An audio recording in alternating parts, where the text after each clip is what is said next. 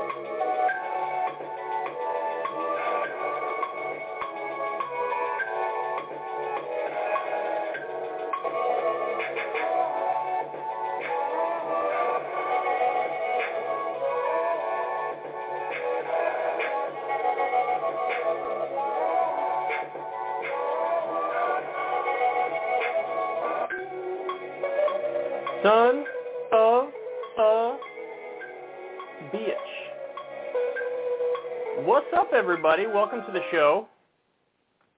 Welcome, ladies and gentlemen. Uh, so, Joe Biden has tripled down and potentially even quadrupled down on getting out of Afghanistan. Um, he gave a speech the other day, two days ago. We're going to run through, I'm going to show you uh, highlights from that. Um, there's a lot to say about it, so we're going to do exactly that, say a lot about it. Um, the Taliban is doing a PR charm offensive that we're going to talk about. I have a clip. One of the, the spokespeople went on Sky News, laid out their new stance on women's rights. um, and it, it, it's sort of amazing to watch this unfold. I mean, I know it's a, just a PR charm offensive, and the whole point is to gain international legitimacy, but it's still fascinating to watch. Um, Trump weighed in yet again on the Afghanistan situation. Clearly, I mean, I don't even need to say this, but a lot of Afghanistan stuff today. Um, Maduro weighed in on the Afghanistan situation, and he said something absolutely fascinating that I'm going to share with you. Um, I got Charlie Kirk. I got Sean Hannity. Uh, Chris Cuomo returns from quote-unquote vacation and talks about the Andrew Cuomo thing. Um, we got infighting among right-wing cretins. This is something you're going to get a kick out of. Imagine Mike Lindell, the My Pillow guy, who's all in on the Stop the Steal fraudulent election stuff. He and Rick Wiles of TruNews are going at it. That is amazing. Um, and then also got some real substantive stuff on the workers' rights front. You're not going to want to miss this. Uh, Nabisco apparently treats their workers incredibly terrible. Um, and More Perfect Union is out with a new video. The people who make Oreos and Ritz crackers, which unfortunately are both absolutely delicious, um, they are striking. So we'll talk about that. Sit back, relax, take it easy, and uh, let's go ahead and dive into all this. So a couple days ago, Joe Biden came out and um, delivered a response to the media hysteria over what's happening in Afghanistan. Now, I have to say, I was wavering there for a second on old Joe. I was 50-50. I was agnostic. I did not know what direction he was going to go in. Because when I tell you everybody was coming after him, I mean everybody. All of MSNBC, all of CNN, all of Fox News, the entire Republican establishment, m- most of the Democratic establishment. In fact, for a long time, I didn't see anybody who actually spoke out in favor of Biden on this front. Eventually, I did see Ilhan Omar come out and tweeted something in support of ending endless war, uh, and there were a handful of others. But by and large, it was like unanimous across the board. All the elites were like, this is terrible, this is wrong, and the implication is you shouldn't pull out of Afghanistan either at all or you shouldn't have pulled out of Afghanistan in the way you did, which is, of course, the process hand-wringing, which is, um, you know, it's easier said than done for you to, to nitpick after the fact.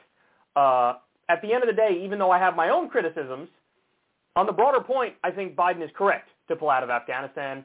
And uh, in fact, I give him even more credit because I was I didn't think he would really do it. I thought that we'd be in a situation where he pulled a Trump and left 2,000 troops there, 3,000 troops there. Now, he did send in five or 6,000 um, while Kabul was falling to the Taliban, but it was very clearly just to secure the airport to get out our people.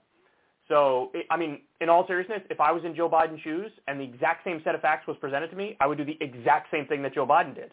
I would say, yeah, well, we got to get out our people, so of course you got to secure the airport. You have to send in more troops. Um, are they going to stay there and fight the Taliban? It's over, son. It's done. The Taliban has taken Kabul. There is going to be no, we're going to stay there on at just the airport and fight the Taliban, who now have control of Kabul, Kandahar, Jalalabad, and like every other area in Afghanistan. It's over. It's done. There is no like these are these actually are not combat troops. These are troops to secure the airport and get our people out. So anyway, uh, Joe Biden came out, gave a speech. I was watching, uh, sort of cringing, wincing, like, "Oh, Joe, what are you gonna say? What are you gonna do? Well, I don't. Uh oh, uh oh." Uh, turns out, no. He largely came through. Now, of course, since he came through and I think made the correct points, um, yet again, everybody in the media is going after him viciously, and uh, both party leadership structures are going after him viciously. So let me go ahead and show you um, a little bit of his speech here. It's a little bit long, but I'm showing you like really important parts. Let's take a look and then I'll break it down. Went to Afghanistan almost 20 years ago with clear goals. Get those who attacked us on September 11, 2001, and make sure al-Qaeda could not use Afghanistan as a base from which to attack us again. We did that. We severely degraded al-Qaeda in Afghanistan. We never gave up the hunt for Osama bin Laden and we got him. That was a decade ago. Our mission in Afghanistan was never supposed to have been nation building. It was never supposed to be creating a unified, centralized democracy. Our only vital national interest in Afghanistan remains today what it has always been, preventing a terrorist attack on America's homeland. I've argued for many years that our mission should be narrowly focused on counterterrorism, not counterinsurgency or nation building. That's why I opposed the surge when it was proposed in 2009 when I was vice president. And that's why as president, I'm adamant we focus on the threats we face today in 2021, not yesterday's threats. I stand squarely behind my decision. After 20 years, I learned the hard way that there was never a good time to withdraw U.S. forces. That's why we're still there. We were clear-eyed about the risk. We planned for every contingency, but I always promised the American people that I would be straight with you.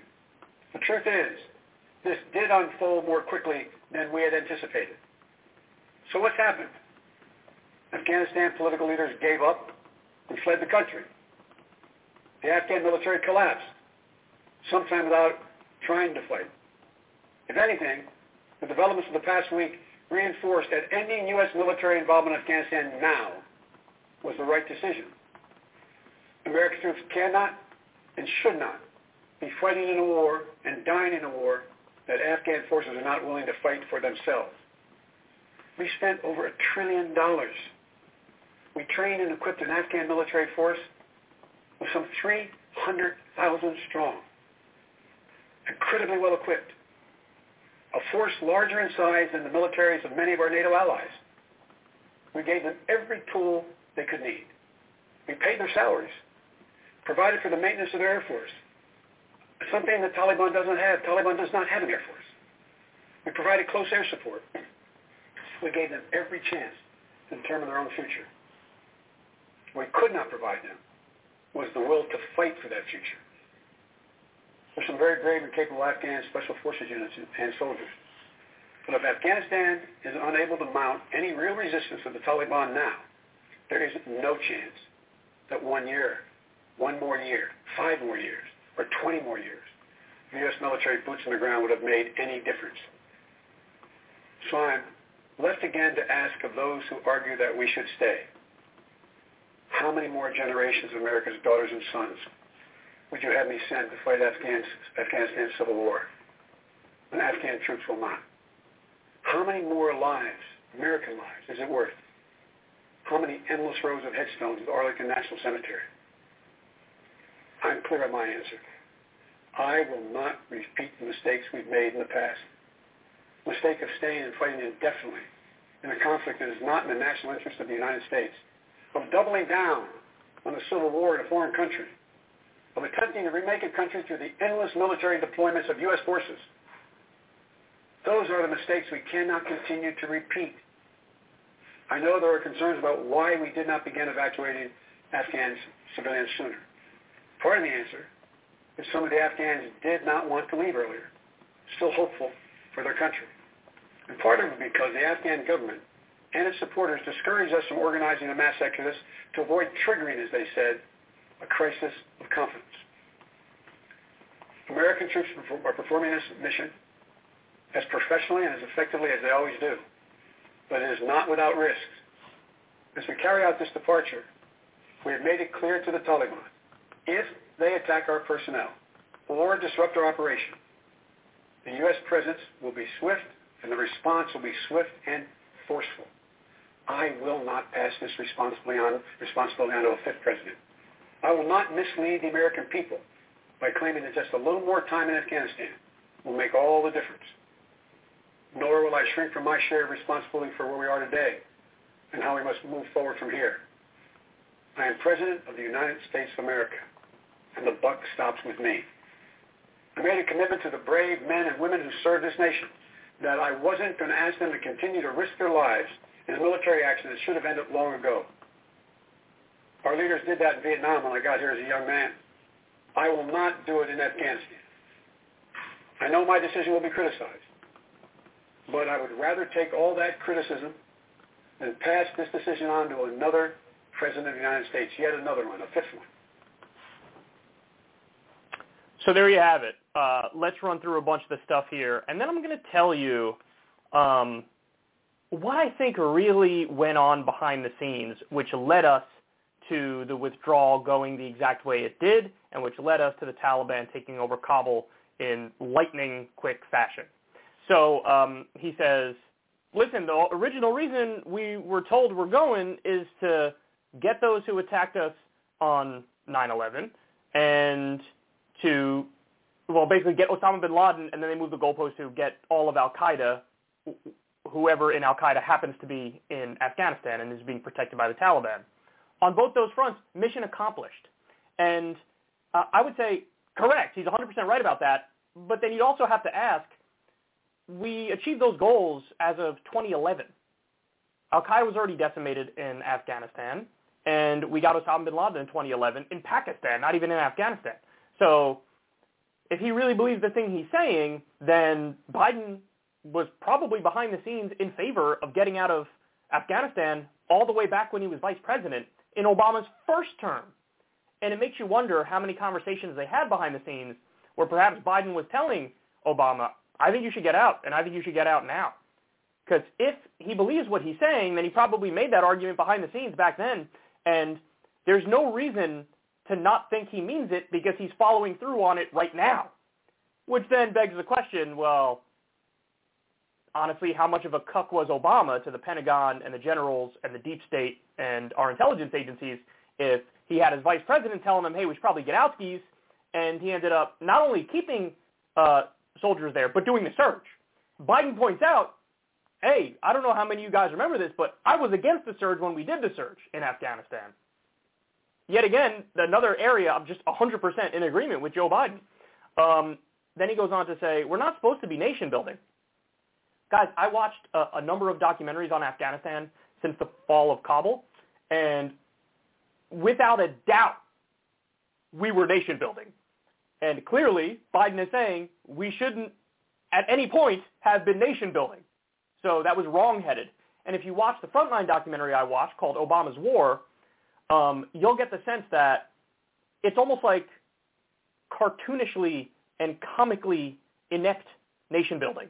Where like there's no way at any step that it was going to work, but we tried to do it anyway, which makes you think about what are the more ulterior motives and you know, why are we really there and who's really pulling the strings and making the decisions? And then, of course, you get the uncomfortable answers about natural resources and the military-industrial complex and imperialism and geopolitics and trying to keep China and Russia at bay and all those things. But I digress from that point. You've heard me make that point a thousand times over. Um, he said, quote, I stand squarely behind my decision. That's sort of gangster Joe with everybody and their mother coming after him vociferously. He's sticking his middle finger up to the establishment. He really is, man. You got to call balls and strikes, and this is me calling balls and strikes. And Joe Biden is doing something here that I think is genuinely brave. He said, uh, "quote There's never a good time to withdraw U.S. troops." That's right. No matter wh- when or where you're withdrawing troops, all of U.S. media, all of the Pentagon, all the intelligence agencies, and the leadership of both parties are going to come after you. He's 100% right. Uh, he's also dead honest when he says this did unfold more quickly than we anticipated. Uh, he said, and he's getting shit for this next thing. He said Afghan leaders gave up. The military collapsed without trying to fight. Um, so on this front, the point that a lot of people on the left are making is like, man, it's really shitty to sort of blame Afghans for what's going on here, when really the blame is squarely with the United States of America because we shouldn't have invaded in the first place, and we shouldn't have occupied it, and we shouldn't have jacked the natural resources, and we shouldn't have micromanaged, and we shouldn't have been nation building, and so on and so forth. So I agree with that criticism, but I also think I would take away any value judgment because I, I have no value judgment on the fact that a lot of them didn't fight, but I do think that what Biden is saying is pretty objective. When you have 300,000 soldiers and the opposition is only 75,000, you can beat them if you want to beat them. All you need is like the will and you need, you know, minimal ability to strategize. Any mediocre general in such a situation could probably bring about victory. And we didn't get it. So I don't I don't blame the people of Afghanistan uh, who were maybe in the military and didn't fight because if I was in that position, I wouldn't have fought either. I mean, it's effectively a fake country that we're propping up. It's a total house of cards. So I'm not blaming them, but I absolutely think that what Joe Biden is saying is true. And in terms of the leaders giving up, well, there, there's no doubt. Ghani was outskis the second that he heard a Taliban fighter fart. He was gone. He's like, Tajikistan, what's up, dog? I'm coming. And we just learned today that he had $169 million in cash, U.S. dollars with him when he left. You're telling me that's not giving up? Not only is that giving up, it's exposing the fact it was a corrupt grift all along, and this guy is a puppet leader. So, I, I mean, again, he's getting crap for that, and I agree with some of the criticisms, but also if you take away the idea that there's a value judgment there, then I, I, I think what Biden is saying is rather objective. You wouldn't have had the Afghanistan government collapse in like a week if if there was more of a will. Now, one of the other counter arguments is actually on Vice News was on the ground and they were embedded with the elite Afghan special forces. And they were like, don't tell me these guys don't have the will to fight. They have the will to fight. To which I respond, you're 100% right. Those guys have the will to fight, but how many elite special forces are there out of the 300,000? There's only like one or 2,000 of them. So don't tell me that because one or 2,000 are good fighters and they have the will to fight and they're doing everything they can, and my heart genuinely bleeds for them, but don't tell me because there's like one or 2,000 of them that therefore the whole 300,000 military, which we equip to the tune of $9 billion, that the rest of them want to fight, because that's fundamentally not true. Then he makes what I think is a devastating point. He says, this reinforced my decision that I'm right. The fact that it collapsed so quickly just reinforces my decision, because that means if we stayed one more year, or five more years, or 20 more years, it wouldn't have made any difference at all. Whenever we got out, no matter when it is, if the year was 2106 and we tried to get out, it, Afghanistan would have become Talibanistan instantly. Instantly. He says, how can you send somebody from the United States? How many more generations of our sons and daughters are you going to send to fight and die for somebody else's fight when a lot of people who are involved in that fight don't even want to take on the fight themselves? You going to send somebody from Arkansas? I mean, it's just, it, it's a joke. He says we spent a trillion dollars, by the way, massive underestimate. We've already spent at least $2 trillion. Um, when all said and done with Iraq and Afghanistan, it's going to be about $6.5 trillion. I've also read one figure in Business Insider, $7 trillion when all said and done. Um, now, the, the best criticism I've heard, and it's a criticism I mostly agree with, is uh, look, we had 88,000 interpreters, or not, excuse me, not interpreters.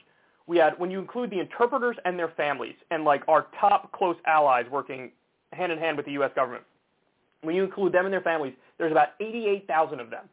And we were only able to get out like 2,000. And there's a 14-step process for these people to get into the country.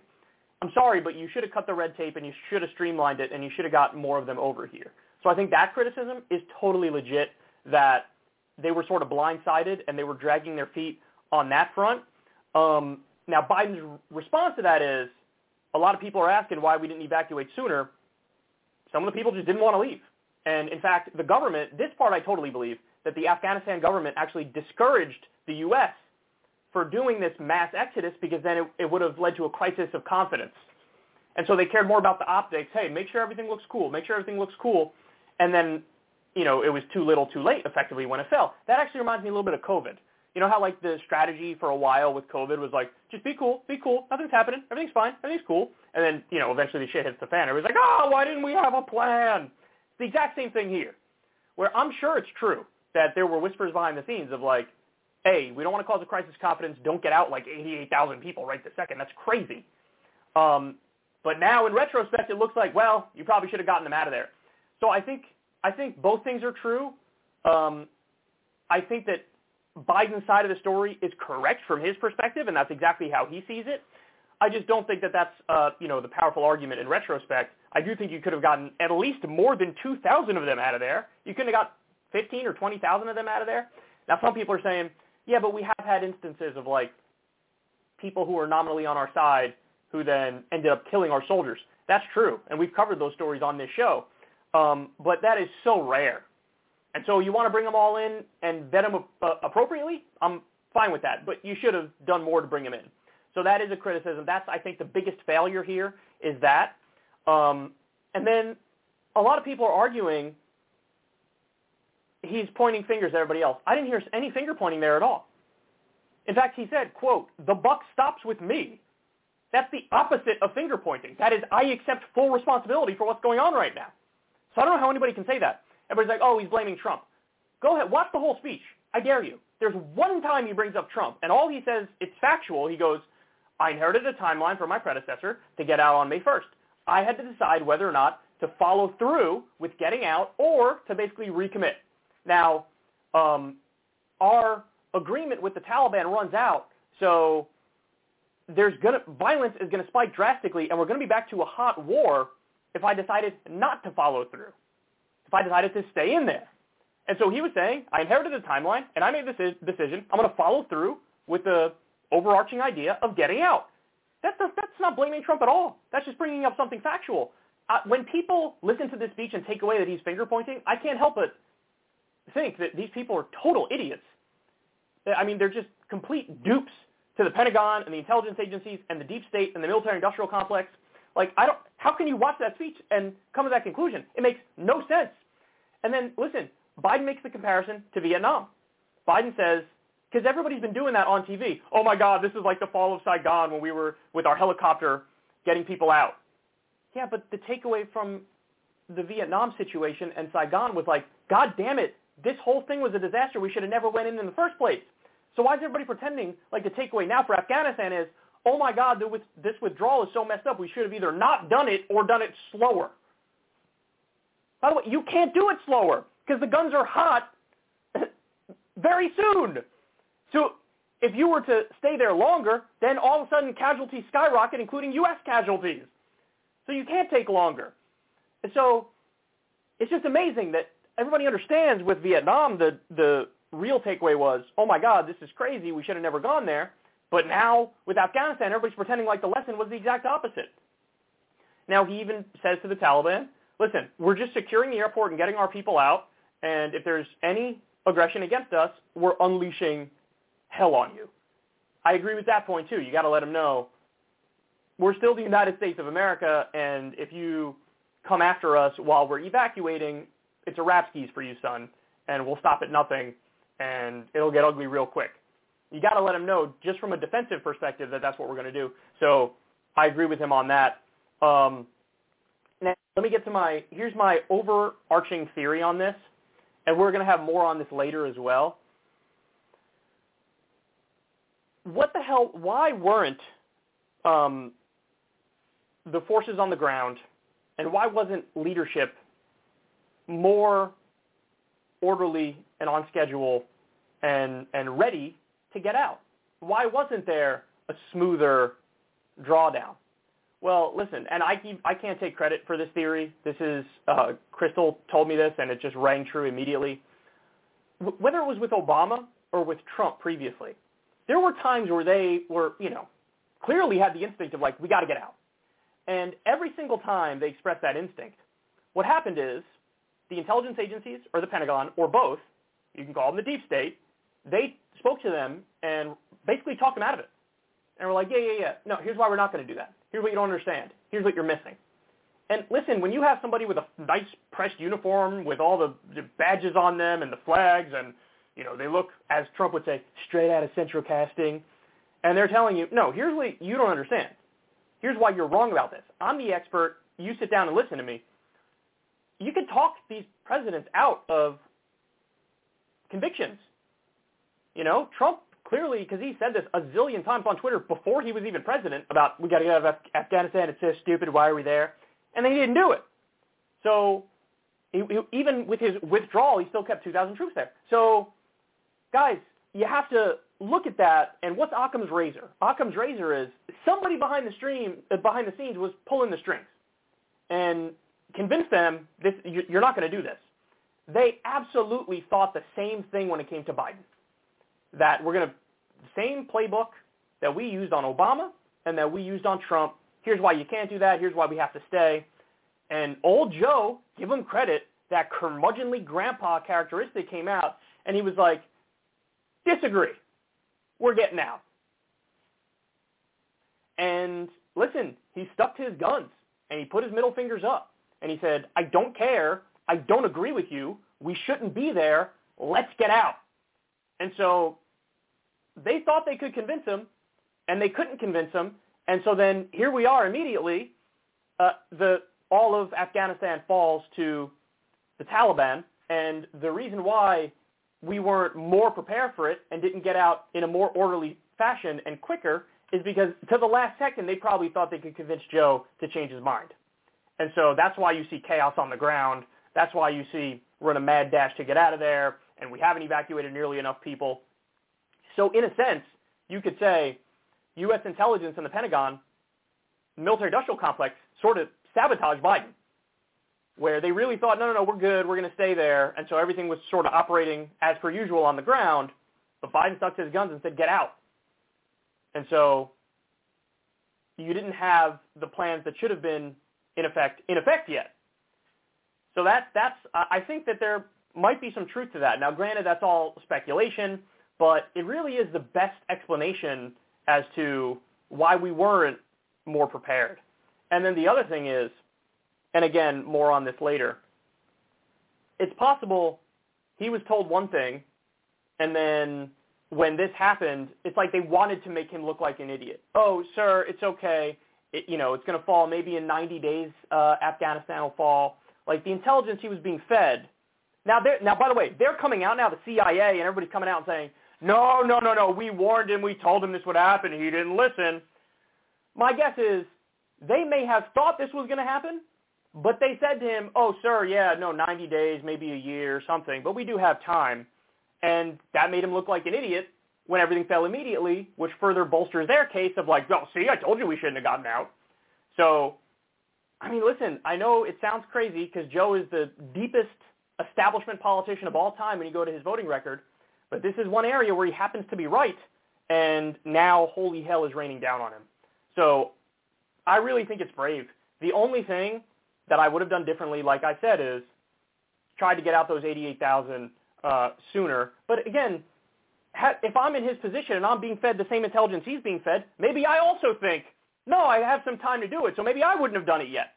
So you never know because you're not in the room. But ultimately, he made the correct decision. And the military-industrial complex is flipping out, which is why you see all of elite media is going nuts, whether it's the Democratic apologists or the Republican apologists. And the leadership of both parties are going nuts, and they're going after him viciously. And by the way, the propaganda is so thick and so deep and so overwhelming that now his approval rating is dropping. I do think that in time, history will judge this the way it should be judged, which is like, of course we should have gotten out of there. Um, but right now, because of the propaganda, it, his approval is plummeting. And it seems like he has no allies left because he doesn't, because he actually is doing something brave here, and he's actually standing up to the entire military-industrial complex. So, listen, you got to give credit where it's due. We can nitpick, but at the end of the day, guys, listen, at the end of the day, the process criticisms come down to what? We should have stayed longer. That's what the process criticisms are. And even that, I think, is totally incorrect. Some people are being honest and open and they're admitting, I want, I want to stay there forever. Okay, congratulations on taking your phenomenally unpopular position. Um, some people are being honest and admitting that, the real neocons and the real hardcore imperialists. And then others, like a lot of liberal interventionists, are making the argument of, we should have stayed longer. You know, yeah, okay, withdraw, but don't withdraw like this. But if this was going to happen whenever we left, if if Kabul was going to fall, which it was going to, and Afghanistan was going to become Talibanistan no matter what, then you can make that argument at any point. If we got out in 2033, let's say, they would have been saying the same thing. Jake Tapper would be on TV saying, I'm fine with withdrawing, but not like this. So fundamentally, at the end of the day, you have soft imperialists and hard imperialists, and those are the people who are lined up against Biden on this front. And it makes me think, what Biden's doing here makes me think he actually bought the cover story. Namely that like, oh, the reason we're there is to, for freedom and democracy and women's rights and to get back the terrorists who attacked us on 9-11 and that's it. He actually bought that cover story, I think, because maybe naively, he never considered, well, military-industrial complex is making a phenomenal amount of money. Again, more on that later. Um, trillions of dollars of mineral wealth in Afghanistan is there. Opium is there. In Iraq, oil. Um, and of course, there's the geopolitics of it, where we're trying to keep China and Russia at bay. It looks like he bought the cover story, and he sees through the cover story, and he knows it's bullshit. So he's like, let's just get out. But as uh, Sean McCarthy says on Twitter, great follow. I highly recommend you guys follow him. He says, geez, Biden is really working overtime to make it two out of two Catholic presidents assassinated obviously a reference to JFK being the first Catholic president, and he was killed possibly by the CIA, if not likely by the CIA. Uh, and Sean McCarthy's like, Biden is trying to make it two for two. So this is the best thing Biden's done.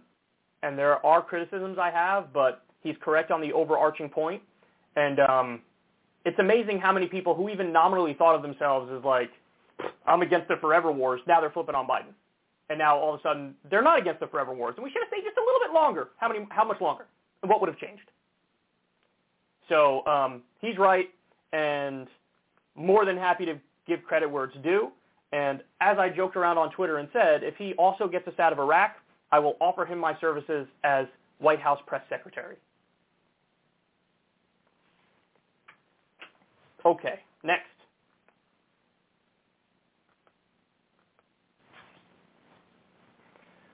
So the Taliban is currently in the midst of a PR charm offensive. This is really interesting. Let me show you a clip here from Sky News, then we'll break it down and I'll give you some more information. Does the Taliban promise to respect the will, the aspiration, uh, and the freedoms of the people inside Afghanistan, especially women? Of course, we have announced, as I said, uh, we, will, we are committed to the women's uh, rights to education and also to work, to freedom of speech.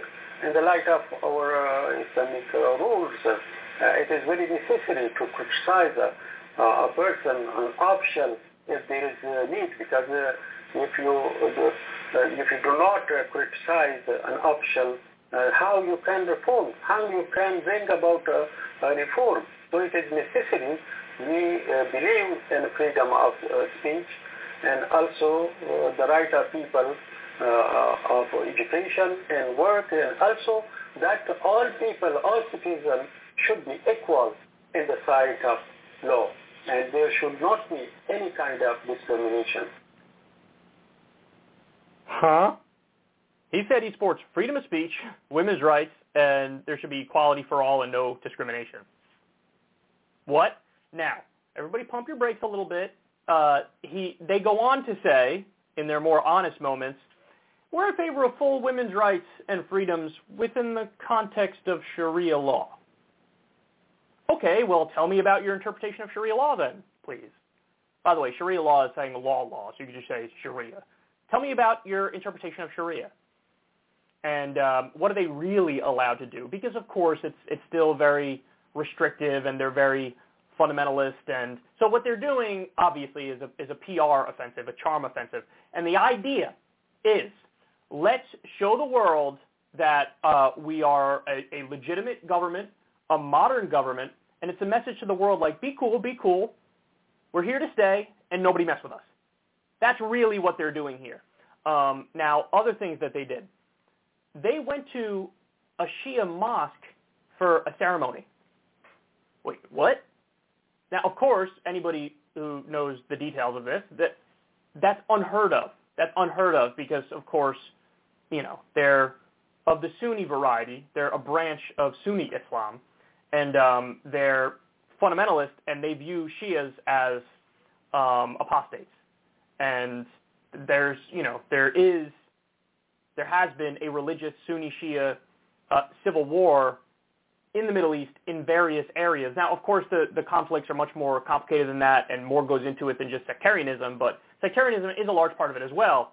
And so th- that's a first. I've never heard of that before. I've never seen that before, and it seems like nobody else has, that you have them, you know, showing a sign of respect to the Shia community.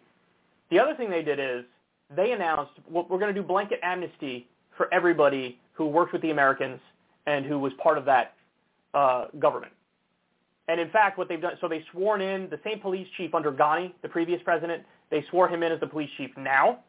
Um, and some mayors, they're saying, you guys uh, are, are cool. You're, you're going to stay in your same position, and we want civil services and society to run just as it was before.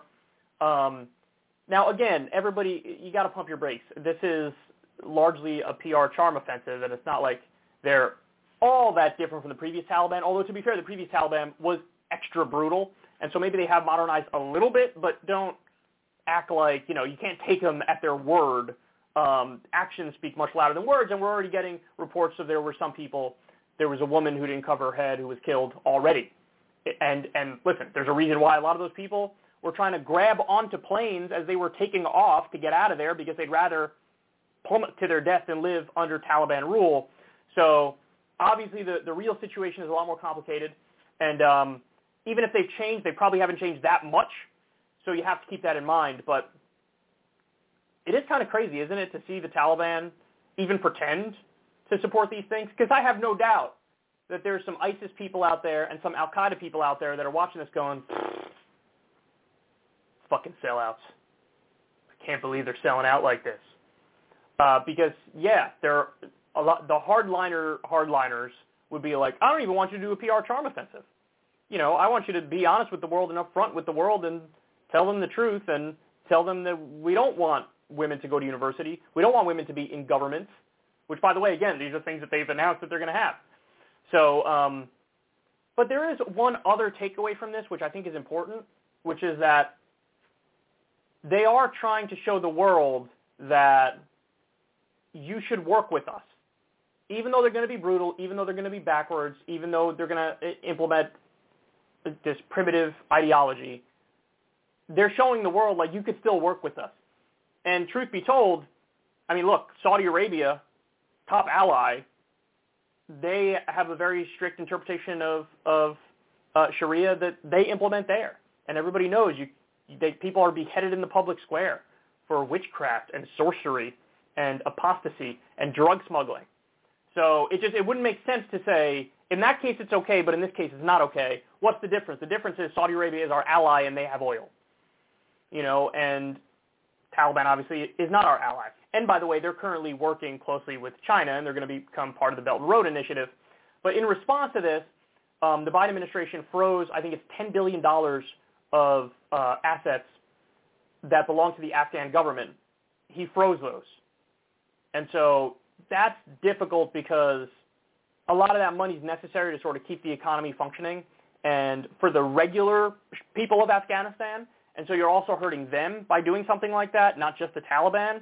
And so I don't know if that's the, the right approach, but obviously he's, you know, this is sort of revenge for them taking over the country.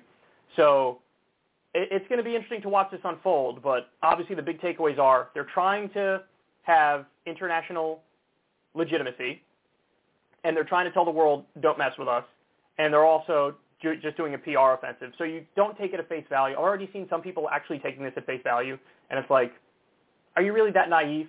What, you think the U.S. government is the only government that lies? You think a government that's run by the Taliban is going to be like open and honest about everything? It's just, it's, it's silly.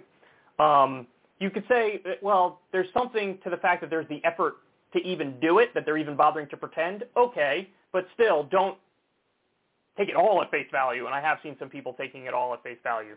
Um, but there you have it.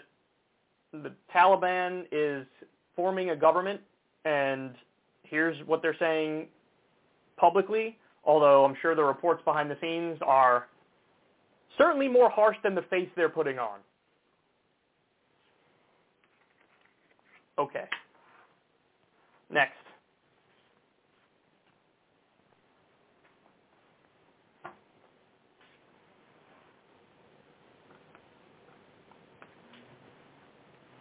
Donald Trump has the same problem as Hillary Clinton, which is he's been on every side of every issue. So is Hillary, and so is he. Um, even more so than other politicians, I think. So this is an area where he's overreaching to try to attack Biden and in the process contradicting what used to be a fundamental cornerstone of his entire ideology. So look at his new statement on the issue of Afghanistan. He says, can anyone even imagine taking out our military before evacuating civilians and others who have been good to our country and who should be allowed to seek refuge? In addition, these people left top flight and highly sophisticated equipment. Who can believe such incompetence? Under my administration, all civilians and equipment would have been removed. So look at the first part of that. He says he wants to evacuate civilians and others who have been good to our country and who should be allowed to seek refuge. So there are, when you include the interpreters, their families, and people who worked really closely with the U.S. government, there's 88,000 of them. 88,000 Afghan civilians. Donald Trump wants to bring in 88,000 Afghan civilians, 88,000 Muslim refugees. That would literally be the polar opposite, the polar opposite of the Muslim ban that he wanted. And I think Afghanistan was on the list of the countries that were part of the attempted Muslim ban, which of course there were judicial challenges to it and whatnot. And it, so over time it had to be changed and watered down. But this is a complete flip of what he used to say. Now, why would he argue this? He's arguing it because in the moment right now, it is the clearest argument against Biden. The clearest argument against Biden on the withdrawal is, hey man, what about the 88,000 people who are our close allies and our interpreters and their families who are going to be brutalized if not killed under Taliban rule? What about them? And he didn't get them out and there wasn't an orderly process, and there was only 2,000 that have already been relocated and have already gone through the 14-step process to get into this country. So it is a very clear, reasonable argument as to how the withdrawal was messed up, and it's the pretty much the only criticism I share of how um, the withdrawal went poorly. I don't think any any other thing was preventable. Everything else was like it was going to happen no matter what. So that's the biggest failure. So Trump is just making the clearest argument against Biden, not realizing or not caring that this contradicts part of his biggest argument on the campaign trail. The Muslim ban and being tough on immigration and he just totally flips on it. Like that. Like that. Just like he flipped, I mean, same thing on the entire Afghanistan thing. How many times did he say, we got to get out, we got to get out, we got to get out, we got to get out. He didn't get us out. Biden actually follows through on what Trump promised to do, and all of a sudden now Trump's hitting him on it. He's doing the thing you said you wanted to do. And now it's a problem? It's a problem because he's a nitpicker, and he doesn't actually believe anything. He believes in sheer political convenience. Whatever works for him in that moment, whatever argument is um, most persuasive at any given second is what he'll use, and it doesn't matter if it contradicts a policy belief he's held forever or a principle. Because he has no principles, and he has no real policy beliefs. He believes in Donald Trump over all else. And so there you have it. I mean, it's just, it's so pathetic. And by the way, we're going to get to stories later. This is amazing. It, people on the right have been flip-flopping on the attack nonstop since the fall of Kabul. I mean, it really is amazing to see. I'm not sure I've ever seen anything like it, where they go from, oh my God, what about the people who helped us? Joe Biden messed up so much by not getting them out. They flip from that to the fall of Afghanistan was intentional, and Biden's just trying to get more Muslim refugees in here to vote so Democrats can keep winning in elections. So they go from, you got to be soft on refugees, to you got to be tough on refugees, like that. It's amazing. It just it shows there's such hacks. They don't believe in anything. I haven't heard a single thing from Rand Paul who pretends to be anti-war all the time. I haven't heard a single thing from Matt Gaetz who pretends to be anti-war all the time. Where are you guys? You want to take a principled stand? Here you go. Stand up for the Democratic president who just actually pulled out of Afghanistan. They won't.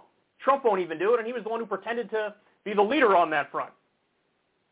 Trump was too much of a cuck to actually pull them all out, and now Biden did it. He's taking heat for it from everybody. And Trump joins in uh, on the parade of bashing Biden because he has political ambitions for 2024. Well, if you have political ambitions to be president again and run in 2024, why should anybody vote for you if you don't even know what you believe? You're just a reactionary where it's like, I'm against whatever they do. Now, what a dumb way to, to go through life. Just the opposite of them. That's how deep your thought is? It's just so pathetic, man. It's so pathetic.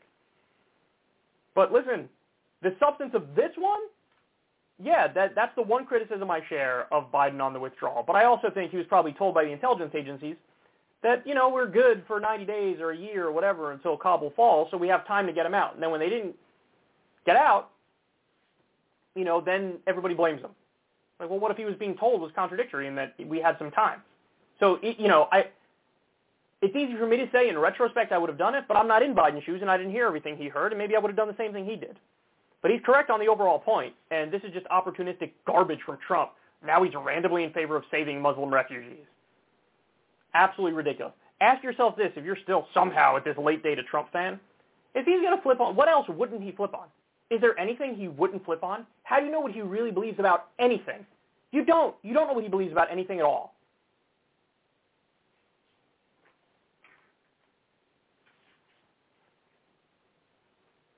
All right, next.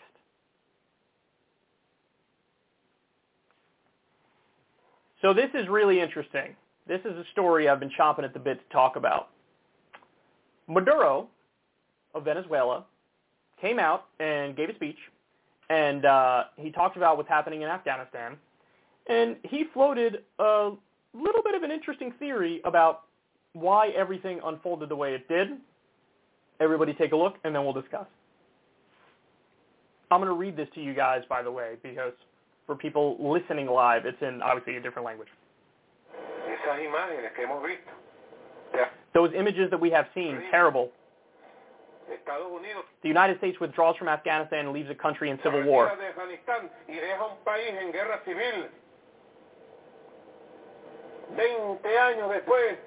20 years later, they had said that they had built an army of 300,000 soldiers. Habían dicho que habían construido un ejército de 300.000 soldados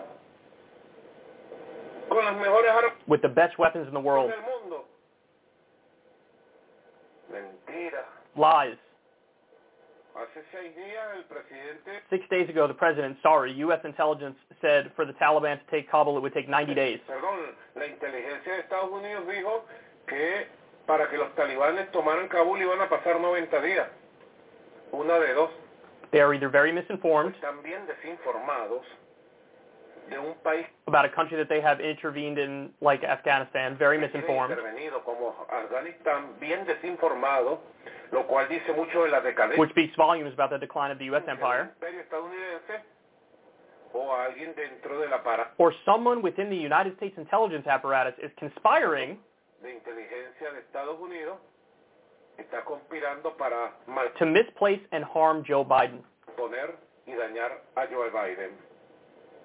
Con la experiencia que tenemos, lo digo, With the experience we have, I would say alguien en aparato de Estados Unidos de inteligencia someone in the United States intelligence apparatus gave recommendations to sink Joe Biden. dio recomendaciones para hundir a Joe Biden. Now, listen, no love for Maduro at all. This is not to defend his domestic record in Venezuela, of course. Uh, that's the qualifier I have to give in the context of this conversation. But is that possible? Yeah, that's definitely possible. What did he say? Uh, we were just told, oh, it'll take like 90 days for Kabul to fall. That's what we were just told. Um, that's what was just reported in the media before the fall of Kabul. Oh, it's going to take like 90 days. That's what intelligence was saying. Now the CIA is out there, uh, you know, the Pentagon and the deep state are going to the media and telling them, we warned Joe Biden the fall was going to happen like now, and he didn't fucking listen to us because we're right. We're always right. He's wrong. Blame him. Blame him. Wait, we, you, you just said 90 days. Now all of a sudden it falls and you say, we told him we were right. We said don't get out because it's going to going to fall immediately. So his point is, how do we know that somebody in U.S. intelligence wasn't like, oh, you want to get out? Okay, cool. Let's see how well this goes. And so they tell Joe behind the scenes, sir, it's going to be, we have two months before, you know, the fall happens. So then Joe thinks, okay, I got two months to get out the 88,000 people who are our interpreters, their families, people who worked with us very closely. That's how much time I have. So we're get, you know, we're going to try to get everything ready and get the whole process done for a month or two. And then what happens? His point is maybe some people in U.S. intelligence knew that shit is going to fall like right now skis, but they told him 90 days so that he doesn't plan accordingly, and then the withdrawal looks horrendous, and they can tell the world, like, see, we should have never left. We should have stayed in there. It should have been an orderly withdrawal. What are we doing? Or not even an orderly withdrawal. We know these guys want to stay there forever. And that allows them to make that argument, and that allows them to look like the good guys, and that's what they're doing now. They're going on, you know, all the, they're, they're going to all the print outlets, and the print outlets are stenographers to them, and you have the entire uh, elite media, MSNBC, CNN, Fox News, they're all attacking Biden, and the leadership of both parties are attacking Biden. So his point is, hey, maybe maybe Biden was sabotaged on purpose because he was sticking to his guns and wanting to get out of there. Possible. I think the more likely uh, scenario is, and again, I can't take credit for this theory. Krystal was the one who told me this, but it, I had a light bulb moment when she said it. It strikes me as definitely true. The intelligence agencies, um, they were able to convince Obama, when Obama wanted to get out, they were able to convince him, that's dumb, that's wrong, here's why you can't do that, we're going to stay in, let me make the argument, and Obama was convinced by it. They were able to do the exact same thing to Trump, no matter what Trump pretends and postures in public. He said a million times publicly, even on Twitter before he was president, we got to get out of Afghanistan, it's so stupid, why are we there? And every single time there looked like he was going to do that, he didn't end up following through. And even his withdrawal left 2,000 troops there. So he didn't follow through, likely because the intelligence agencies convinced him you can't do it. So they got cocky and they thought, we're definitely going to convince Biden that we should stay. And they weren't able to. And Biden put up his middle fingers and said, you're wrong. I want to get out. And so they didn't sufficiently plan as well as they should have because they really thought till the last minute we're going to change his mind. And so it, uh, you don't need, you don't necessarily need to go to nefarious plot and sabotaging on this front, but I do think that the people in the Pentagon and the intelligence agencies who are there from administration to administration, who really run the show in many respects, I think they got cocky and arrogant, and they thought we're just going to convince every president that we should stay there. And they thought they were going to convince Joe Biden, and they didn't. And so they didn't plan accordingly because they thought they'd be able to change his mind, and they couldn't. And so now, when Kabul falls and we didn't evacuate everybody, Joe Biden's left looking like an idiot, even though Joe Biden was the one who was saying all along we should get out and there should be the plan should be in place to get out, but the people who were supposed to put those plans into actions into action did not do it and didn't want to do it and thought till the last minute they could convince Biden to do the opposite. So I think that's much more likely. That is an argument more from stubbornness and incompetence. Um, and I think that is a little more persuasive than the nefarious sabotaging on purpose. But having said that, that is possible. That's absolutely possible. So I'll leave it up to you. Ultimately, this is all speculative. I don't know. I'm not in the room. You don't know. You're not in the room. Maduro doesn't know. He's not in the room. But yeah, I mean, this is a guy who has, he does have experience in, you know, they've tried to coup him a zillion times. So he knows that the nefarious stuff oftentimes is true. So that's why he leans in that direction. But listen, you got to say it about Biden. He really did put both middle fingers up to the military-industrial complex and the establishment and the elites in both parties on this, and he's getting no support over it.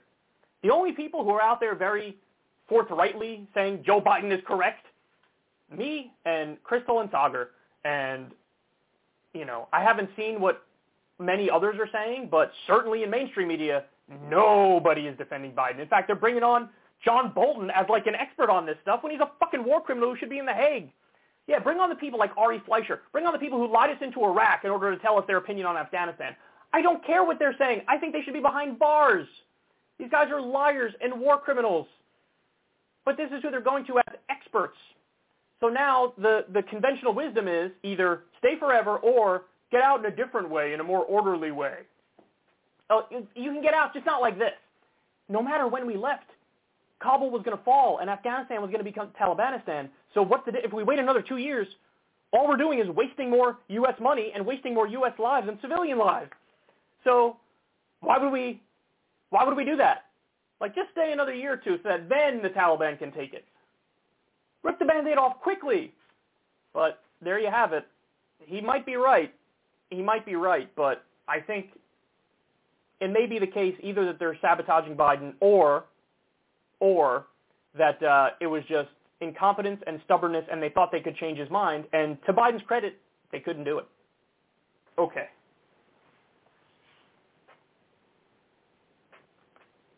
All right, next. We are going to go to Charlie Kirk. Here we go. This is a good one. So Charlie Kirk uh, discussed Biden's withdrawal from Afghanistan. Now, Charlie's one of these people who says he's anti-war and said he agreed with Trump on withdrawing from Afghanistan. Now, all of a sudden, he's not, uh, doesn't seem to be so much in favor of getting out. So let's see what he has to say. Take a look. President Joe Biden's Department of Defense will accept 30,000 Afghan refugees into military installations following the collapse of Kabul. political transformation. Let the country crumble. Do you know there's 5 million displaced people in Afghanistan now? This was all intentional. Joe Biden let it fall apart to now say, oh, I'm so sorry. I guarantee you Joe Biden's speech this afternoon will talk about refugee assistance and relocation support. Now Joe Biden's going to be scrambling to make good on it, and the liberal media will love it. They'll say, oh, yes, okay, now I get it. Joe Biden is now fixing his own problem. Joe Biden is stepping up, and he's allowing a flow of people from the Middle East into America. Thank you, Joe Biden. You're such a hero. So benevolent. You're so respectful. You're so compassionate. Do you see what's going on here? What's going on here is Joe Biden wants a couple hundred thousand more Ilhan Omars to come into America to change the body politic permanently. We're playing checkers, and they're playing chess. That's the dumbest thing I've ever heard in my life. That's the dumbest thing I've ever heard in my life. By the way, you know who made the argument that we should be accepting these refugees right now? Donald Trump. He released a statement saying, uh, this is so incompetent. How could you withdraw without getting out the people who've been very good to America? They're allowed and they should be able to seek refuge. Trump said that. By the way, he says Biden's going to let in 30,000 of them. There's 88,000 of them. He's letting in 30,000 of them, that's conservative. That's a conservative number. Trump was saying nominally, hey, we all the people who've been good to America should be able to come here. That's 88,000. God, oh God, this is so, like, he's obviously has a narrative. He's trying to create, you know, a, an argument on this, but it's so utterly made up. He says, quote, this was all intentional. This was all intentional? You think this is going how Biden wanted it to go? You think it's going how Biden wanted it to go? His approval rating is dropping. And by the way, Charlie Kirk was wrong about everything he said there. He goes, oh, Biden's speech will be about refugees and the media will love it. Biden didn't even mention refugees in his speech, and the media didn't love it. The only person defending him over the speech is me, because he made the case to get out of Afghanistan. We should have gotten out of Afghanistan. He said, I accept responsibility. And he said, listen, the, what do you want me to tell you? The Afghan government ran away, and a lot of the 300,000 people we armed didn't want to fight. So he gave facts, and everybody's like, oh, he's finger pointing and blaming other people, and uh, Jesus Christ, this is terrible. This is, what a what a mistake, what a debacle. So he didn't speak about refugees in the speech, and the media didn't love it. You're wrong about all that stuff. And if you think this is intentional, then what you're saying is Biden wanted his approval rating to drop below 50% for the first time. What a monumental moron. I mean, all, everything he said there was false. You think 30,000 refugees is going to, quote, change the body politic? How? How? How's that? What are you talking about? How? Even if they all move to, like, Wyoming, even then it probably wouldn't change the body politic. They all got went to Wyoming and then, oh, they could we could get a Democratic senator from Wyoming. Even that probably wouldn't happen. 30,000 is not going to be a game changer. What are you talking about? Imagine thinking this is how Biden wanted it to go. so, but listen, final point, and this is the most important point, I'm going to keep stressing this. Charlie Kirk used to say, I agree with Trump, we should get out of Afghanistan. What are we doing? Wasting trillions of dollars there, and, you know, um, it's only enriching the military-industrial complex, and let's do America first. So Biden actually does America first, and he's like, not like that. Not like that. He wants to let in 30,000 Ilhan Omars. Trump wants to let in 88,000 of them.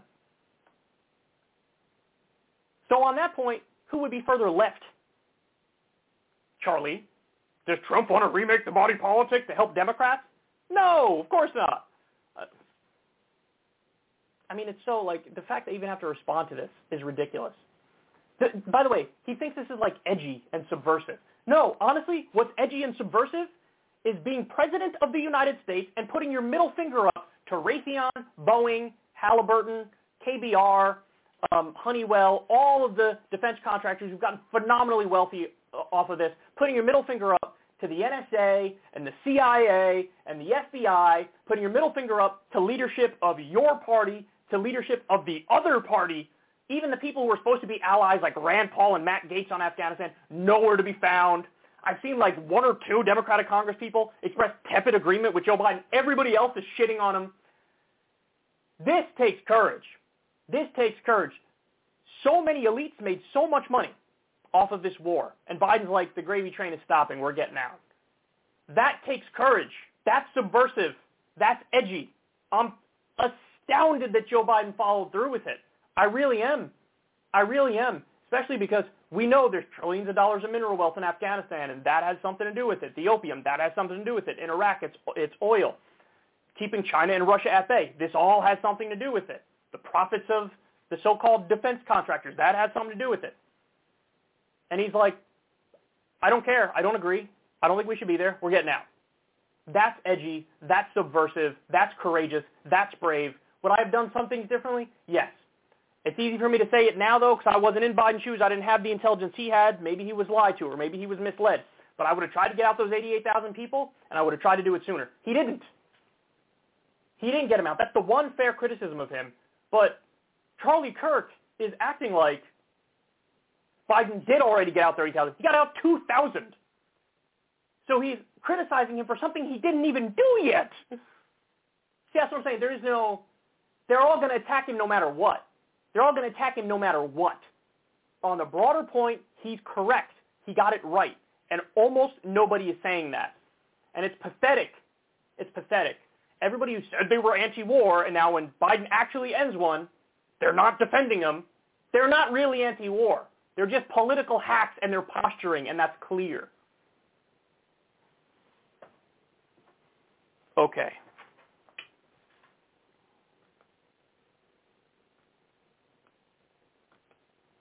All right, let me take a break. When we come back, Sean Hannity.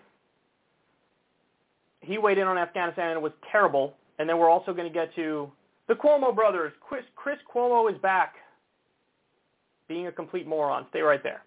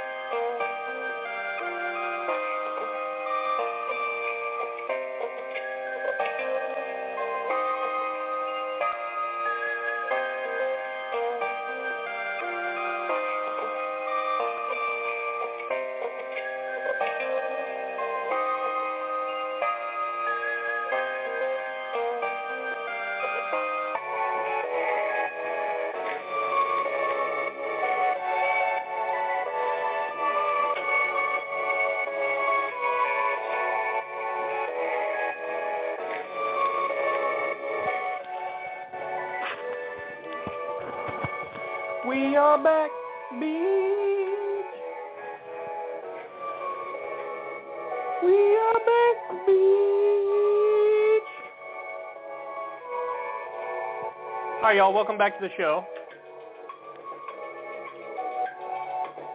Welcome back to the show.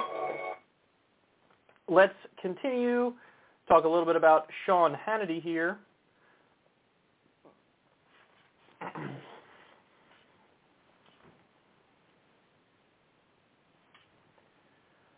One of the things uh, I've talked about for a long time on this show is that um, corporate media is packed full of, number one, folks who aren't that bright.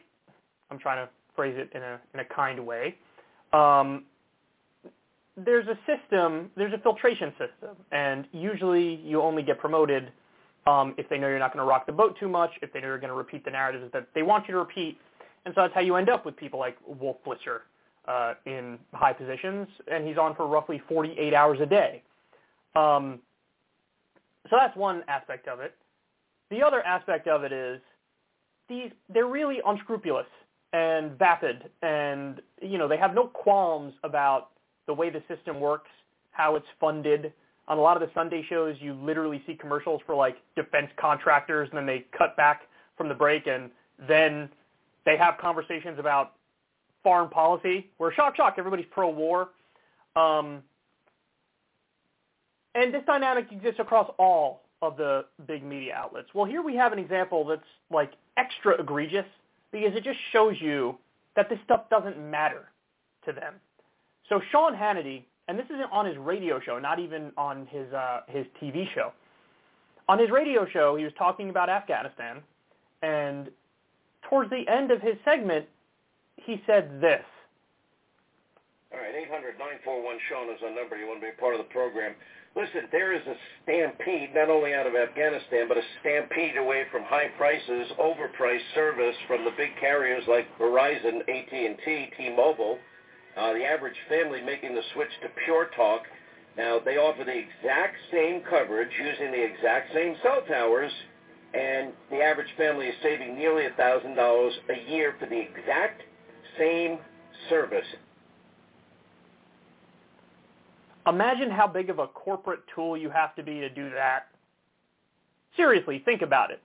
Imagine how little you care. How little you care about what's going on in Afghanistan to casually, nonchalantly, flippantly do an ad like that. I'm telling you, he doesn't care about this stuff. He doesn't care. He's a robot that spews right-wing talking points. That's it. That's it. And, you know, who was it that told me the story? Somebody told me the story that, like, off air, Hannity's actually the nicest of everybody and um, of all the people in corporate media, but he also is the one who's the most acting. So he, like, doesn't really mean anything he says.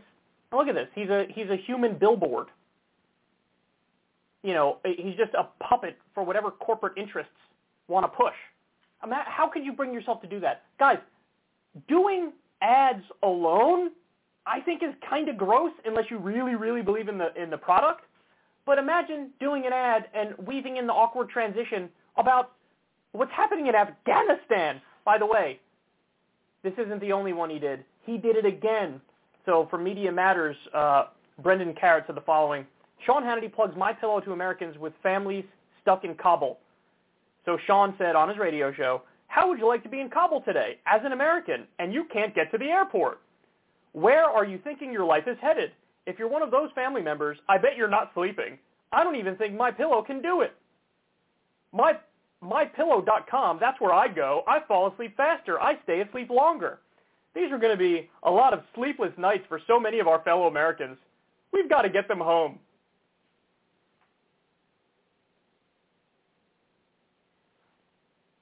How do you even respond to this?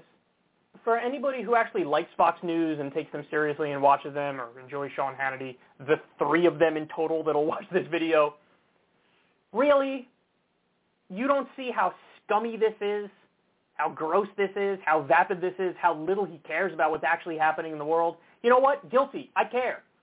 I'm actually interested in what's happening in the world, and I want to try in whatever tiny way a YouTube show has the ability to do it, but I want to try to make the world a little bit better and tell you guys how I see things and, you know, describe how I think we can improve and like I actually care about this shit. Sean Hannity doesn't give a fuck, son, very clearly.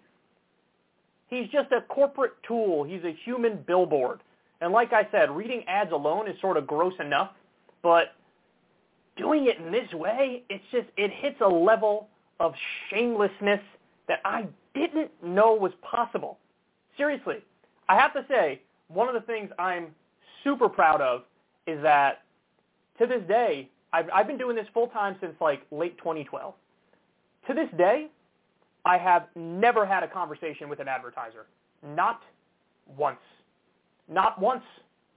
Obviously, the only thing that happened is where the big seltzer meme comes from, where um, I was coughing on air one time and I chugged some seltzer next to me and I said, I promise this isn't an ad. And then I joked around and said, but it might as well be. Try vintage seltzer. And then uh, what happened was somebody who watched the show, I wish I could give credit to this person. I don't remember who did it. But somebody who uh, watched the show tweeted that clip at Vintage Seltzer. And Vintage was like, that's awesome. We're going to send this guy some free seltzer. And so then they sent me some free seltzer. By the way, it genuinely was phenomenal. Like there were discontinued flavors like pineapple flavor seltzer, strawberry flavored seltzer. Oh, it was good. I was upset that it was discontinued, seriously. But uh, so that's the only sort of interaction I've had, and it was obviously all started from a joke, and it became a meme. And but I've never had a conversation with an adver- to this day. I've never had a conversation with an advertiser, and I pride myself on that. Um, and when you have a show that's the size that this show is, when you have a show that's the size that Krystal Kyle and Friends is, um, a lot of advertisers would give a lot of money for me to push their stuff or read an ad or even just run an ad. Uh, obviously, we're part of the, the YouTube program, so what that means is there's a buffer between myself and Google and YouTube, and they have their own ad stuff where they talk to them and then they run them on the channel. But again, I've never, there's a big buffer there, so I've never had a conversation with anybody, uh, any advertiser, and I really do take pride in that. And with Krystal Kyle and Friends, we even went above and beyond. This is the polar opposite of Sean Hannity. What we do for Krystal Kyle and Friends is we even turn off the YouTube ads. So we don't even run those. And if you do happen to every now and then see an ad, it's because Google basically forces us to have it, and so they take their cut, so they'll run ads just for themselves, but we see none of that. Every time we upload a KKF video, we click uh, demonetize on purpose. We turn off the monetization. And so that's why with that way, we told you guys we want to build something different. We want to build something more pure. We want to have nothing to do with any advertisers whatsoever. And that's why you guys, uh, you know, pay the $5 a month to get the video version when, you know, that's basically tipping us because all of you can get the audio version for free. We still have it for free for everybody. The extra little thing you get is the video in a day early if you pay the $5. But, like, point I'm trying to make is these things matter. These things matter. And, like, there's a way to do it that is more ethical and more just and more thoughtful and more honest with the audience. And then there's Sean Hannity and what he's doing here. And this is a level of scummy advertising that I don't know if I've ever seen it this bad. I mean, there's a lot of stuff advertising-wise that I sort of wince at and I don't like, and but this is like as bad as it gets. Casually talking about the tragedy in Afghanistan and just linking it to some shitty product that you're trying to hawk. It's just he's totally soulless. He doesn't care. He's you know, he's all about the money and being an actor and and, and playing a role. And um, at this point, I think anybody can see through it. And I mean, if you watch this segment and you still think like, oh, it's cool what he's doing, there's no getting through to you. So it is what it is.